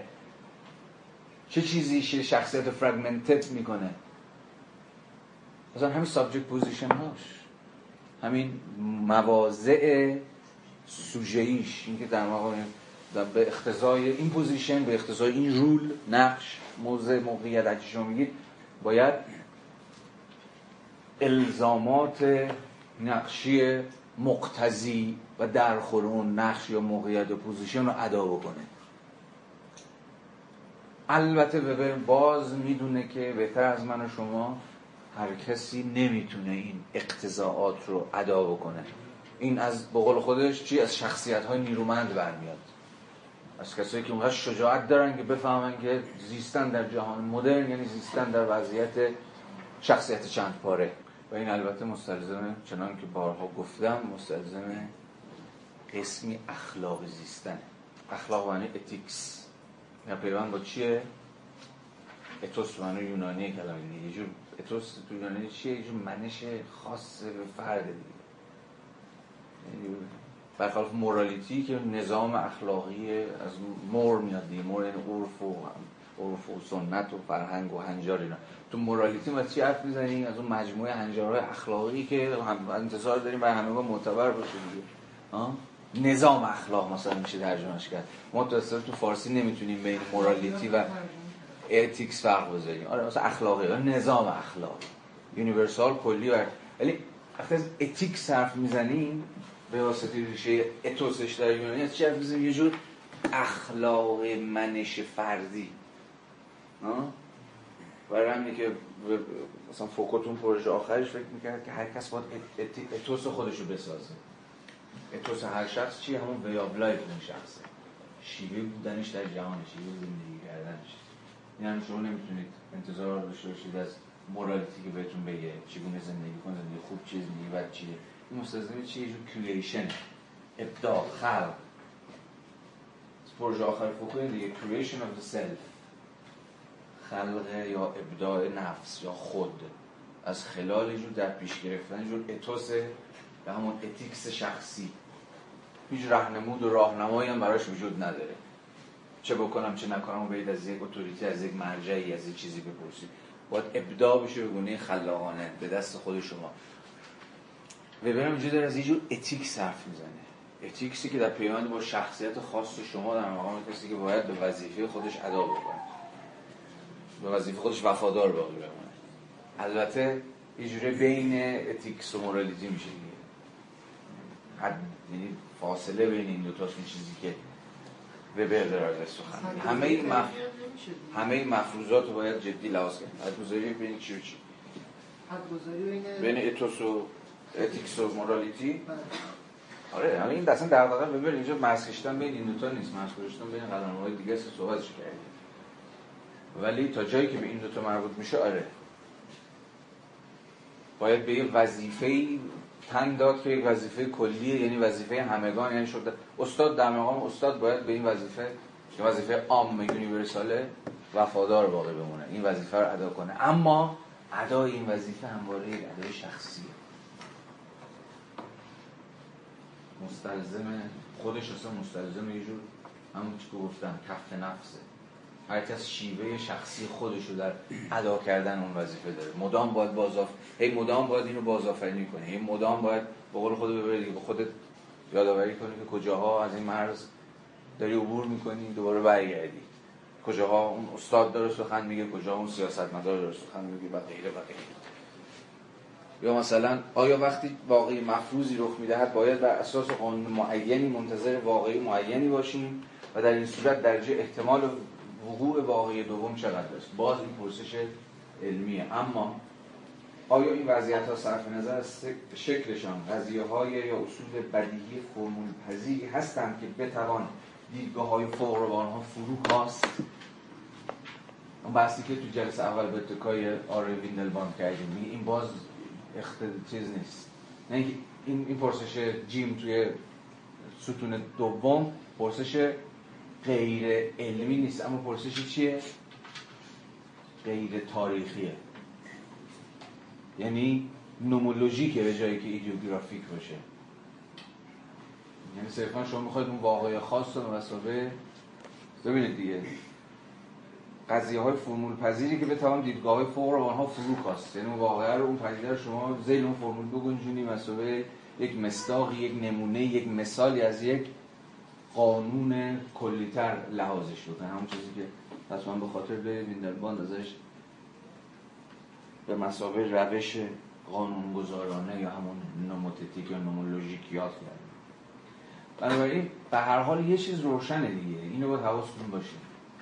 وبر با صراحت و با جدیتی که فقط از کسی چون او سراغ داریم می‌خواد این مرز ترسیم بکنه. بزنمش این مرز مرز شفافیه. اتفاقا ولی بله مدام دچار خیلی میشه ممکنه یه جاهای کمرنگ بشه ولی دوباره باید بهش تاکید کرد. یعنی به اسم اینکه خب حالا این مرز کمرنگی و اونقدی هم فرق بینشون نیست نباید بس تعطیل کردیم مرز رو اتفاقا این کمرنگ شدنه باید رو بیشتر مجاب کنه که دوباره بهش تاکید کنیم. متوجه چی میگم؟ یعنی دو جور میشه این حرف تو رو جدی گرفت. بگی خب این مرز کمرنگی بس ولش کن. چه اهمیتی داره؟ و حال قاطی دیگه. هر کسی داره از موضوع ارزشی و همون مثلا فرقی بین آقای مثلا چه می‌دونم رحیمپور از غدی با مثلا چه می‌دونم پرویز پیران وجود نداره. اونم هم همونقدر با ارزشش داره می‌زنه این داره حرف می‌زنه. یه زمانی هست میگی میگی مرزا کم رنگه ولی دقیقا برای اینکه بگی یه مداد بدیم من رنگش کنم. ببین دومی هست. نمیگه کم رنگ نیست. میپذیره این کم رنگی رو نگاه می‌کنه دیگه. به مسابقه جور نسبی همش بریم به سمتش. نسبی بریم به نسبیش رو اگه برداری بقیهش درست میشه. یعنی ایدال تایپی که باید بهش تغییر جست دیگه. ولی باز باید حواسون باشه این ایدال تایپ ایدال تایپی که ببر اصرار داره خودش ارزش چیز داره. ارزش هنجاری داره. یعنی اتفاقا ببر اینجا از اون که باید باشه داره حرف می‌زنه. یعنی شما به مسابقه یک عالم چگونه باید باشید؟ شما یک استاد دانشگاه چگونه باید باشید؟ تا واقعا در خور این باشی که اسم بزن استاد دانشگاه. در خور این باشی که اصلا حسی باشی که داره در قلم رو علم کار می‌کنه ولی مهمه ها. با, این با اینکه حالا این نسبیه که حالا یه مقداری بهش نزدیک میشیم یا نزدیک نمیشیم اینو نباید کم اهمیت دلش بده هرگز نمیشه. بله. حتما. آره رجوع صحبت کردیم. حتما نمیشه. گفتم خود کسی مثل وبر هم میشه نشون داد جایی که رد شده از این مرز. مثلا تو اخبار پروتستان حالا خواهیم دید. یه جایی رد میشه مثلا. یه جاهای خیلی محدودی ولی دوباره برمیگرده. ولی اینو از دست بدیم این ایدال اصلا ایده رو دیگه اصلا کل زندگی شما ایده از دست بدید. چی براتون باقی میمونه؟ قلم روی حادث و تصادفی و گذرا و متکثر واقعیت. یکی توش اینجوره یکی توش اونجوره یکی توش خوبه یکی توش بد. یعنی همه ببینیم میگه ببین ایده رو ول کنیم. ایده رو چون ایده سنگ محک دیگه. ارزش ایده چیه؟ هفته پیش مفصل بحث کردیم. این نسبت خود ما با واقعیت رو میسنجه. ایده از دست بدین میفتیم توی یک آش شل قلمکاری از کسرت های غیر قابل قیاس غیر قابل داوری. ایده است که به واسطه نقش چیش؟ نقش چی؟ ایده مهمترین نقشش توی سنت کانتی چیه؟ به واسطه نقش تنظیمیش هدایت اصلا تنظیم رگولتیو ایده تنظیم می‌کنه هدایت می‌کنه رفتار ما در خود واقعیت.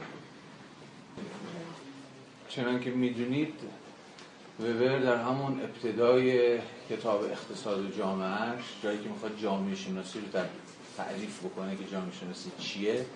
از جامعه شناسی به مسابقه یه جور تفسیر تفهمی کنش های انسانی دفاع می‌کنه. از این حرف می‌زنه که جامعه شناسی دستن در کار تفسیر تفهمی کنش هاست حالا از بخش همین تفسیرش که بگذاریم مهم ترم تفهم دیگه. اصلا تفهم تو ببر چیه و چرا ازش دفاع می‌کنه و چرا به زنش می‌رسه که این موضوع مهم.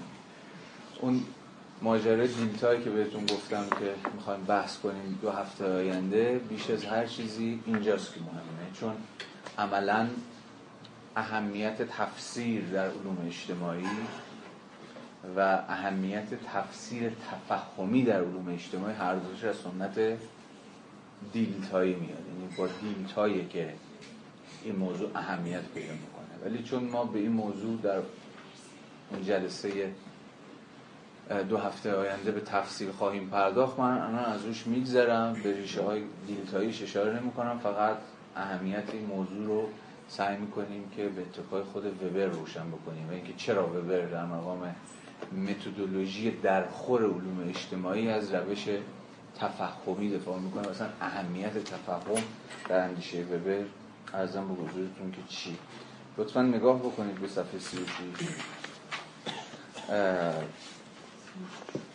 تحلیل تجربی روانشناختی و تاریخی ارزیابی ها با توجه به شرایط اجتماعی پیدایش و تداوم موجودیت آنها هرگز و تحت هیچ شرایطی حاصلی جز تبیین تفهمی ندارد اما چنین حاصلی ابدا کمبها نیست. مطلوبیت این تبیین نه تنها به دلیل تأثیر فرعی و غیر علمی آن بر شخص است یعنی توانایی آسانتر انصاف ورزیدن در مورد شخصی که به واقع یا به ظاهر اندیشه متفاوت از ما دارد. این خیلی نکته مهمیه.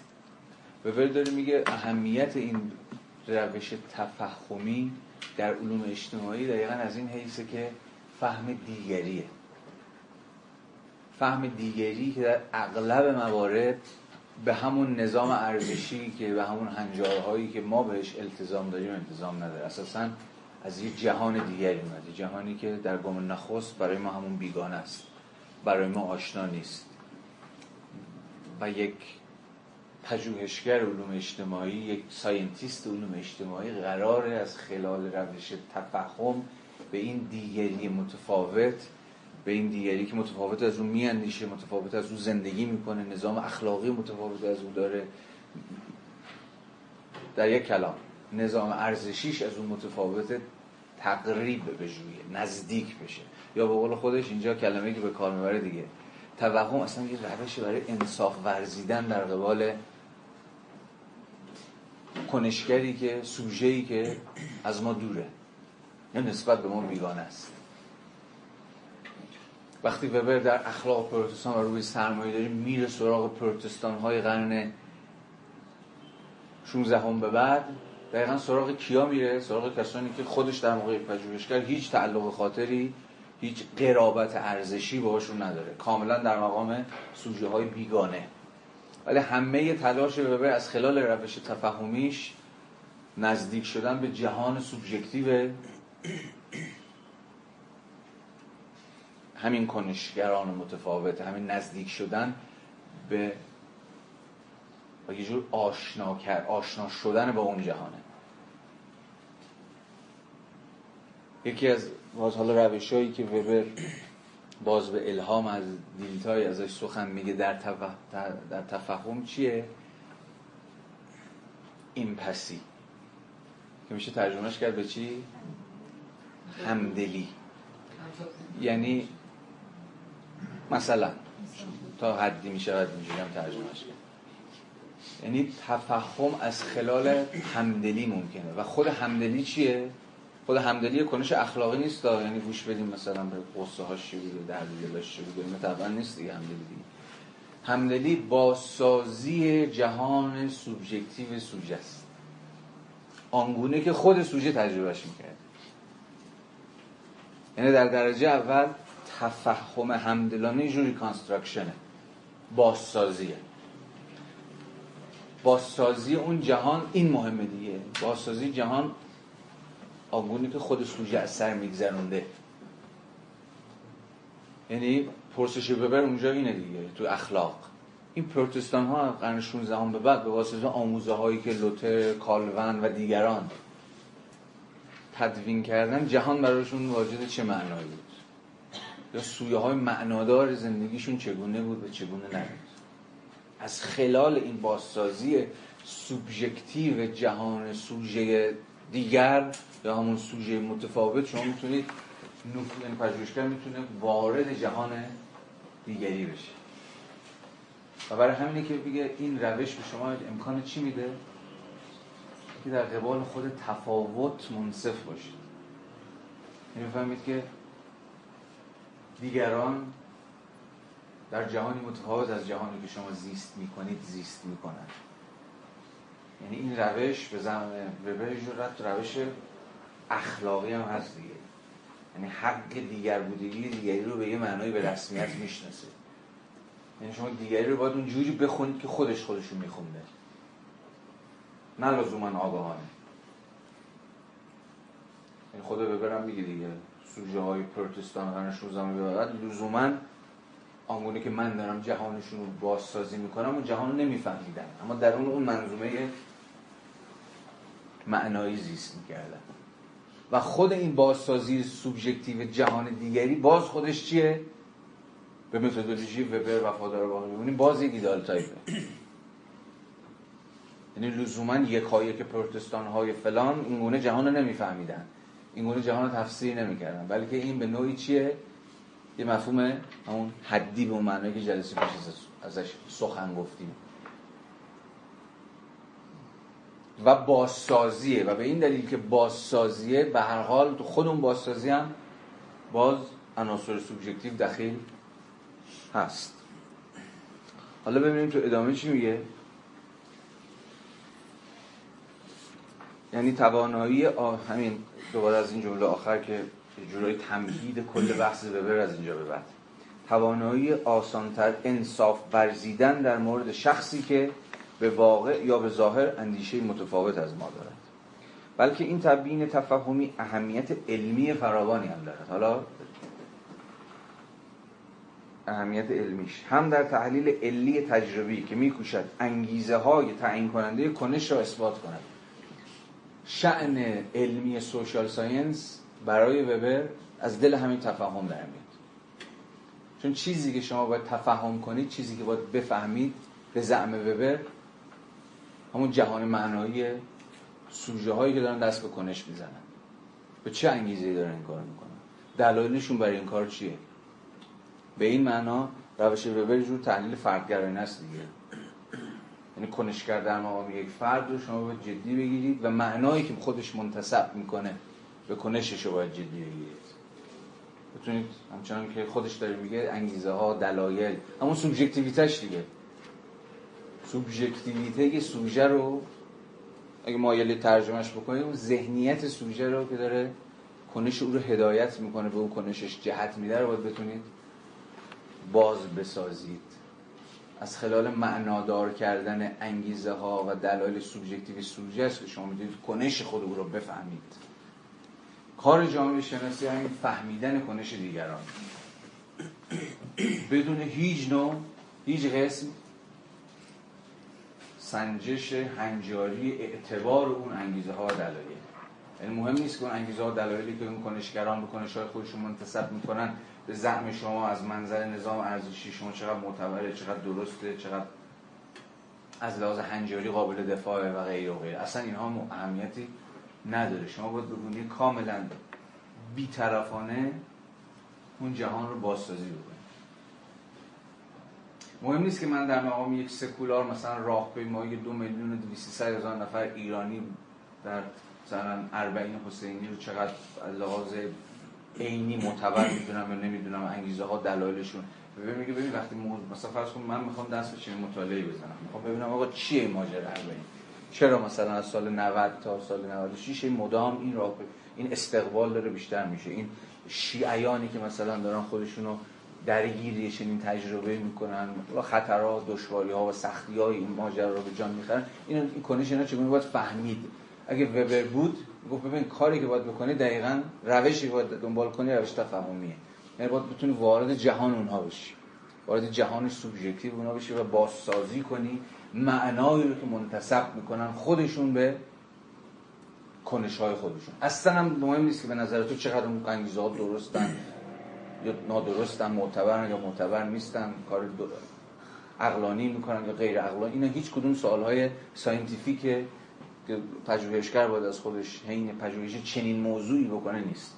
یعنی باز شما باید بتونید فاصله گذاری خودتون رو از موضوع تحقیقتون به رسمیت بشید. بتونید فاصله گذاری اصلا ایجاد بکنید و بعد وارد اون جهان بشید. بنابراین یه جور کشف ابداع معنی سوبژکتیو یا همون معنی ذهنی کنشگران حین ارتکاب کنش های مشخص. پیامد این چیز چیه؟ یکی از پیامدهای چنین روشی به زن ببر که اینکه می‌فهمید جهان نسبی از اون چیزی که شما فکر می‌کنید.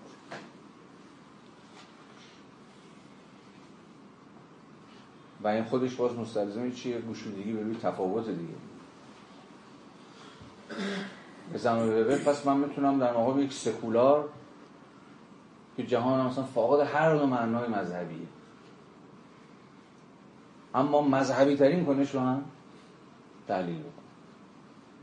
بنابراین این سخنه که خیلی ها بعضا تو فلسفه علم بحث میشه که شما فقط آن کنش های رو می‌توانید بفهمید که خودتون به نوعی درش درگیر باشید.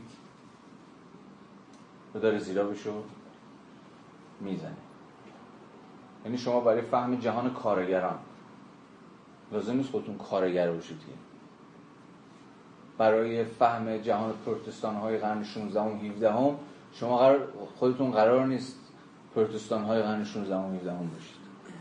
باید بتونید این فاصله رو بدونید که حذفش کنید از خلال اون بازسازی سوبژکتیو بکاید بتونید به اون جهان نفوذ بکنید.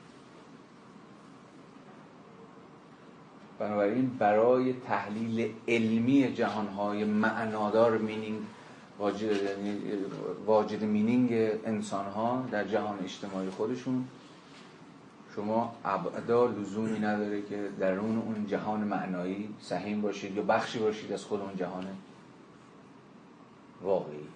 به این معنا وبر داره در برابر یه جور معرفت شناسی سولیپسیستی ایستادگی می‌کنه که سولیپسیزم چیه؟ به فارسی ترجمهش می‌کنیم خود تنها انگاری آره ترجمهش می‌کنیم دقیق ترین ترجمهش اینه دیگه. خود تنها انگاری یعنی چی؟ یعنی یعنی اینکه در واقع معرفت در وقتی در طریق دکارت شروع شد شکاکیت در مقابل افراد شک به وجود اومد این افراد وجود دارن یا نه. این موضوع متهم شد که آیا افراد دیگه وجود دارن و وجود خودش رو پیش فرض گرفته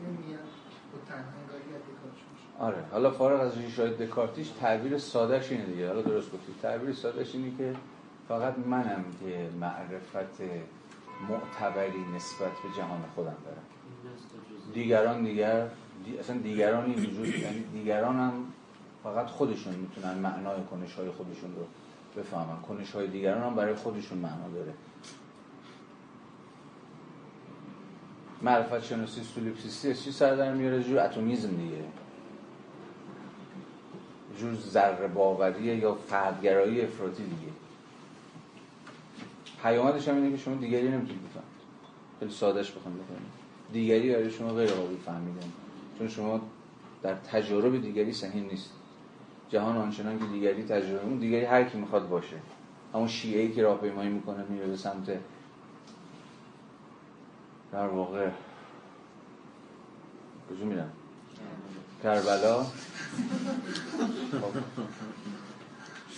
چه اون پروتستان قرن 16 هم چون بنیادگرایی که خودشون مثلا دست به حمله انتحاری می‌زنه. این دیگری هر کی می‌خواد باشه. معرفت شناسی سولیپسیستی به شما میگه که راهی به جهان دیگری ندارید شما درون دیوارهای تجربه خودت محصول شدید و فقط خودت برای خودت شناختنی هستی. اما به این معنی اصلا باز علوم اجتماعی غیر ممکن میشه دیگه. چون علوم اجتماعی بنا به تعریف قرار کنش دیگران رو بفهمه. وبر به اتکای و با الهام به الهام از دیلتای داره سعی می‌کنه از امکان تفسیر تفهمی همدلانه کنش های دیگری به این معنی که گفتیم. ارزم هم برای شما که دفاع دو.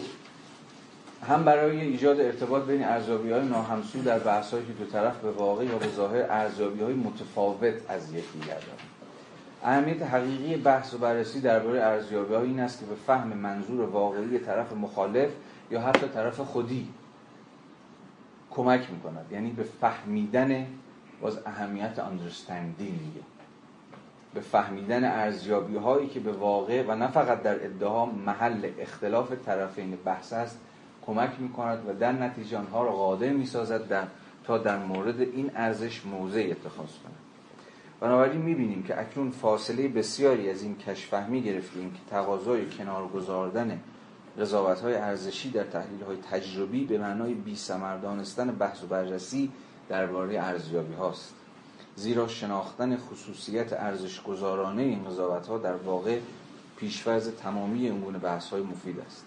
چنین بحث های بصیرت پذیرش امکان وجود ارزیابی های پیوند ناپذیر و ناهمسو را بر مقام می آورد از اینجاش مهمه. فهمیدن دیگران نه به معنای معذور داشتن دیگران است و نه اینکه صرف فهمیدن دیگران در اصل به تایید آن منجر می شود روشن منظورش دیگه. یعنی باز فهم دیگه فهم همدلانه دیگری اون انصافی که گفته بود قرار ما این روش همدلانه ما رو بهش مسلح بکنه به معنای تایید کردن یا معتبر دونستنش اساسا نیست. فقط به معنای فهمیدنشه و به همین و دیگر هیچ. معذور داشتن. یعنی معذور داشتن یعنی عذر داشتن دیگه. یعنی دیگری برای آن کاری که می‌کنه عذر عذر موجهی داره که این گونه مثلا فهم یه تروریست انتحاری بنیادگرا به معنی پذیرش عذر موجه او برای ارتکاب به این عمل نیست که شما مثلا چیزش بکنید چون غیر آره. این این پذیرش یعنی نه به معنی که غیر علمی هست یا غیر علمی نیست. اساسا کار تفهمی نیست که در قبال اعتبار اخلاقی کنش اون فرد تصمیم می‌گیره. یا به کار عقلانی داره می‌کنه کار احمقانه داره می‌کنه یا هر چیزی شبیه بین اساسا نمی‌خواد راجع به این حرفی بزنه. این چه بکنه و چه نکنه رو؟ نه مطمئنم راجع به کسی که نمی‌کنه که حرفی معمولا راجع به کنشایی که انجام گرفته. البته می‌تونیم راجع به کنشایی که انجام نگرفته هم حرف بزنیم فهمیدم. چون مثلا کسی که در ایام چه رمضان مثلا غذا نمی‌خوره دست به کنش نمی‌زنه دیگه. خود اون دست به کنش نزدن رو هم باز میشه به شیوه تفهمی فهمید. بدون اینکه بخوای اون فرد رو معذور بداری یا کنشش رو تایید یا رد بکنی. جمله بعدی رو روشن می‌کنه دیگه معنی معذور داشتن. یعنی فهمیدن دیگران در اصل به معنی تایید یا ردشون اساسا نیست. فقط معنی چیزشون فهمیدنشون تو هیته که ساینس یا اون نظریه فقط فهمیدنشونه که فهمیدن تفهمی همدلانه شونه که به زمین به درون قلم روی علم قرار می‌گیره. تایید کردن یا رد کردنشون دیگه کار علم نیست. سنجش اعتبار کنششون دیگه ربطی به علم نداره. شما می‌تونید در مقام مثلا یه دولت مرد تمام شهروند کنی شما رو تایید کنی یا رد باشون احساس همدلی کنی تاییدشون بکنی یا تاییدشون نکنی اینها دیگه کاری به position علمی شما دیگه نداره.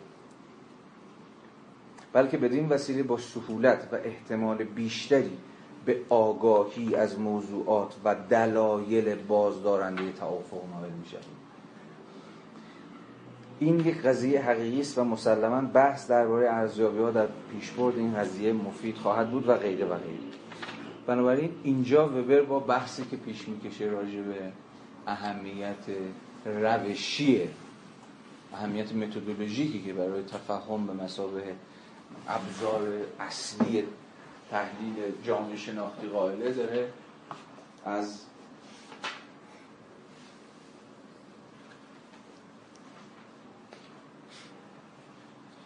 خب جایی که از نسبیت هم دفاع می‌کنم براتون بخونم چون بحث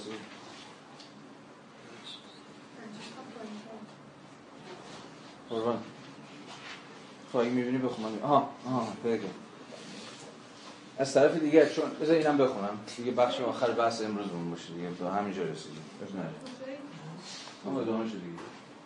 از طرف همون سی و هفت هم خط روی وسطش. از طرف دیگر چون این روش از خصوصیت کاملا متفاوتی برخوردار است نمی‌تواند آفریننده یک اخلاق هنجاری یا در کل آفریننده نیروی بازدارنده باشد که یک حکم اخلاقی از آن برمند است. یعنی با روش تفهمی شما به جور اخلاق هنجاری نخواهید نخواهید رسید. اخلاق هنجاری که میگه چی درسته چی غلطه. چون از دل فهم دیگری تاییدش یا ردش در نمیاد. اساسا شما وقتی پای دیگری وسط میاد پای چیه؟ به نظر به وسط اومده پای تفاوت ها اختلافات نازدودنی که خود شما در مقام کسی که در مقام سوژه واجد نظام ارزشی خاص خودشه با دیگران داره. و هیچ رقمه هم شما نمی‌تونید. این اختلافات سوژه ها با همدیگه در جهان اجتماعی رو به یه جور مخرج مشترک تغییر بدید و به این معنا یه جور اجماع یه جور توافق ایجاد بکنید برای همین اون خط میگه خط یکی دو خط بالاتر بازدارنده توافق نایل می‌شویم این روش تفهمی با میگه که ببین اصول توافق و اجماع غیر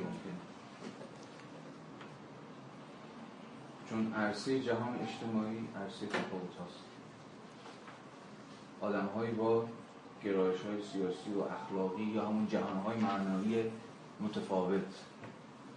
برای همین به این دلیل ساده وصول اجماع و توافق غیر ممکنه که تو متافیزیک به که جلسه پیش دیدیم. جهان عرصه چیه؟ نبرد آشتی ناپذیر خدایان. یعنی نظام ارزشی متفاوت. بدونی که هیچ نیرویی بتونه بینشون دست میانشون دست به داوری بزنه تا آخر با هم دیگه در تعارض و در رقابت و در دعوان دوباره نمیشه همه این خدایان کوچک رو به نفع یک خدای بزرگ قربانی کرد. این یعنی چی؟ یعنی آری‌گویی به پلورالیزم. وبر به این معنا نظریه‌پرداز پلورالیزم هم پلورالیزم اجتماعی هم هست. این نسبیگرایی حتما یه جور نسبیگرایی حتی نسبیگری مثلا چیزی که حتی وبر از این سخن نمیگه ولی به ما یه گام باید برداریم نسبیگرایی که خصلت انجاری هم باید برای ما داشته باشه. این تفاوت هایی که میبایست به رسمیت شناخت کسرت هایی که میبایست وجود داشته باشن. و به نفع همین دیگه یه جور اجماع و توافق. که معمولا همیشه دولت ها قرار این اجماع و توافق برقرار بکنن. دیگه قرار نیست سرکوب بشن. همه باز باز حواسون باشه که متافیزیک وبری شما که جلسه پیش گفتم از دل متافیزیک نیچه ای داره در این دیگه. از همون تز خدا مرده است. خدا مرده است فضا رو باز می‌کنه که هرکی خدا خودش هیچ کسی هم نمی‌تونه خدای خودش رو بزنه تو سر خدای دیگه. حالا شما خدا رو ورزید بزنید نظام ارزشی معانی یا هر چیزی شبیه. حالا یه پرسش خیلی ببرینی که جامعه چگونه ممکن میشه؟ بیشترین اگه من بودم اینجوری جواب می‌دادم. جامعه فقط در صورتی ممکن میشه که بیشترین فضا رو یا بیشترین حق رو تفاوت ها وگرنه و به این معنی خود جامعه چیه؟ نه چیزی کمتر از همزیستی خود تفاوت ها جامعه به مسابقه قلمرو تفاوت ها یا همون کثیرها فقط در صورتی ممکنه که بیشترین حق برای خود این تفاوت ها برای اینکه وجود داشته باشن به رسمیت داشته اما اینو بگم اینو بگم. آره. اما چنانکه که می‌دونیم حق داشتن با حق بودن متفاوته. شما حق داری باشی حق داری اینگونه فکر کنی اینگونه فکر کنی اینو به این به این خدا تعظیم کنی به این خدا تعظیم نکنی این حق هر کسی اما راجع به حق بودن ما صحبت نمی داشتن لازمه ولی کافی نیست. مثلا روی همین جریانات اخیر خیلی خب یه عده‌ای حق دارن متفاوت میشن مثلا تو جریانات آمریکا. یه عده‌ای حق دارن تفکرات نازیستی داشته باشن ولی این جامعه رو با هم می‌زنن آها. فقط یه تبصره داری دیگه.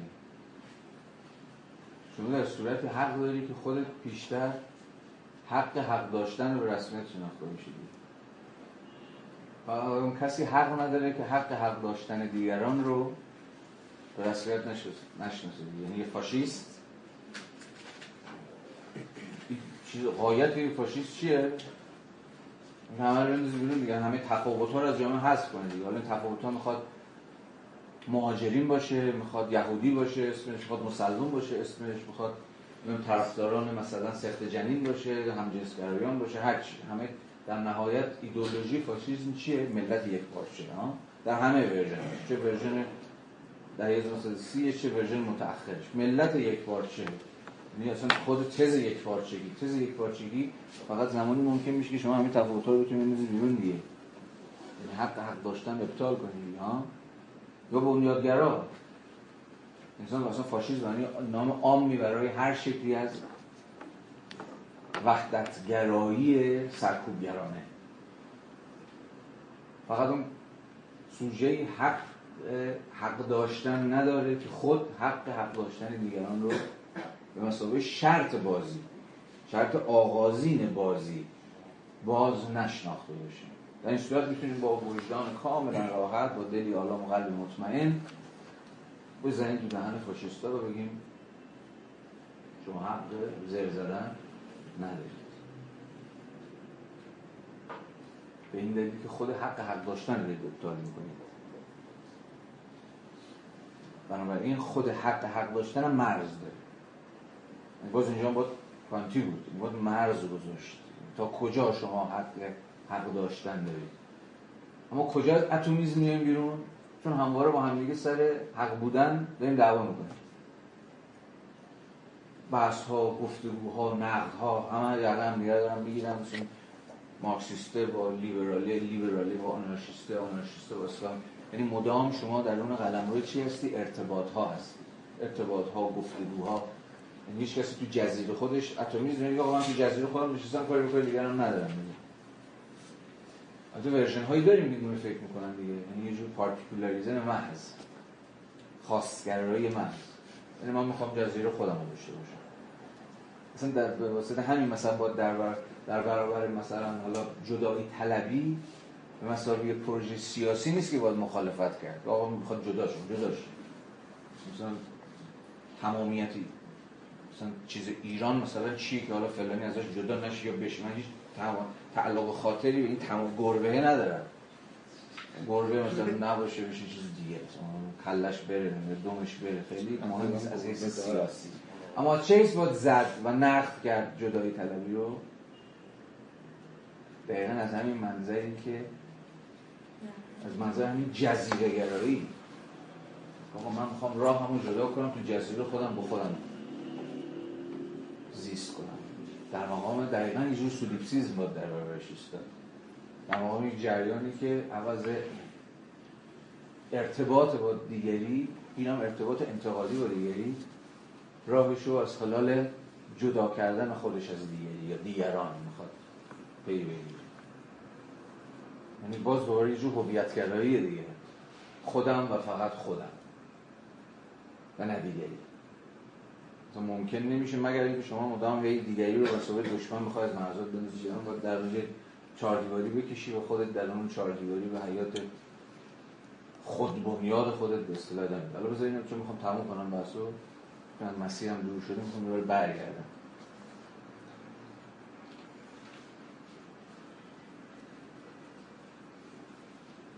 بنابراین تلاش وبر در اینجا به رغم اینکه داره از قسم نسبی گرایی دفاع می‌کنه اما این نسبی گرایی رو نباید به مسائل مجمع الجزایر فهمید.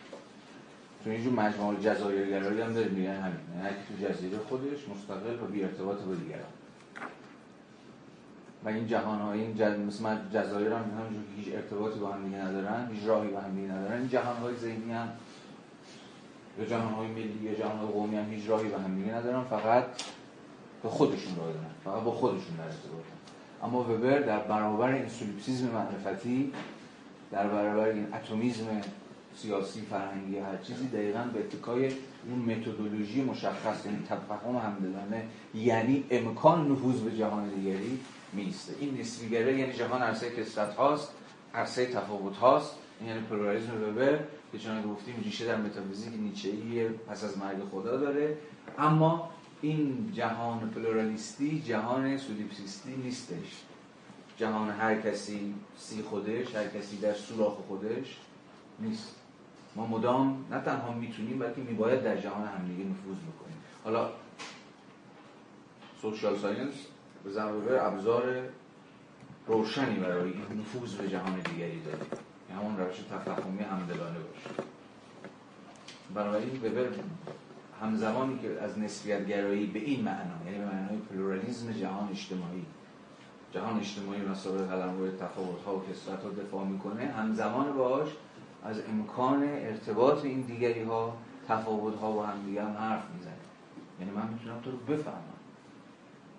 همین امکان فهم تو در مقام دیگریه که من تو رو به رغم تفاوتمون تفاوتی هیچ وقت پاک نمیشه هیچ وقت حذف نمیشه هیچ وقت به اسم یک برابری عالیتر به اسم یک اجماع متعالیتر قرار نیست پاکش بکنیم. اما می‌تونیم communicate کنیم این communicate همواره communicate ممکن باقی میمونه و کار علم هم علم اجتماعی هم همینه فهم جهان دیگر و اینجاست که باز دوباره به راه خودش رو به سنت لیبرالیزم بار دیگر باز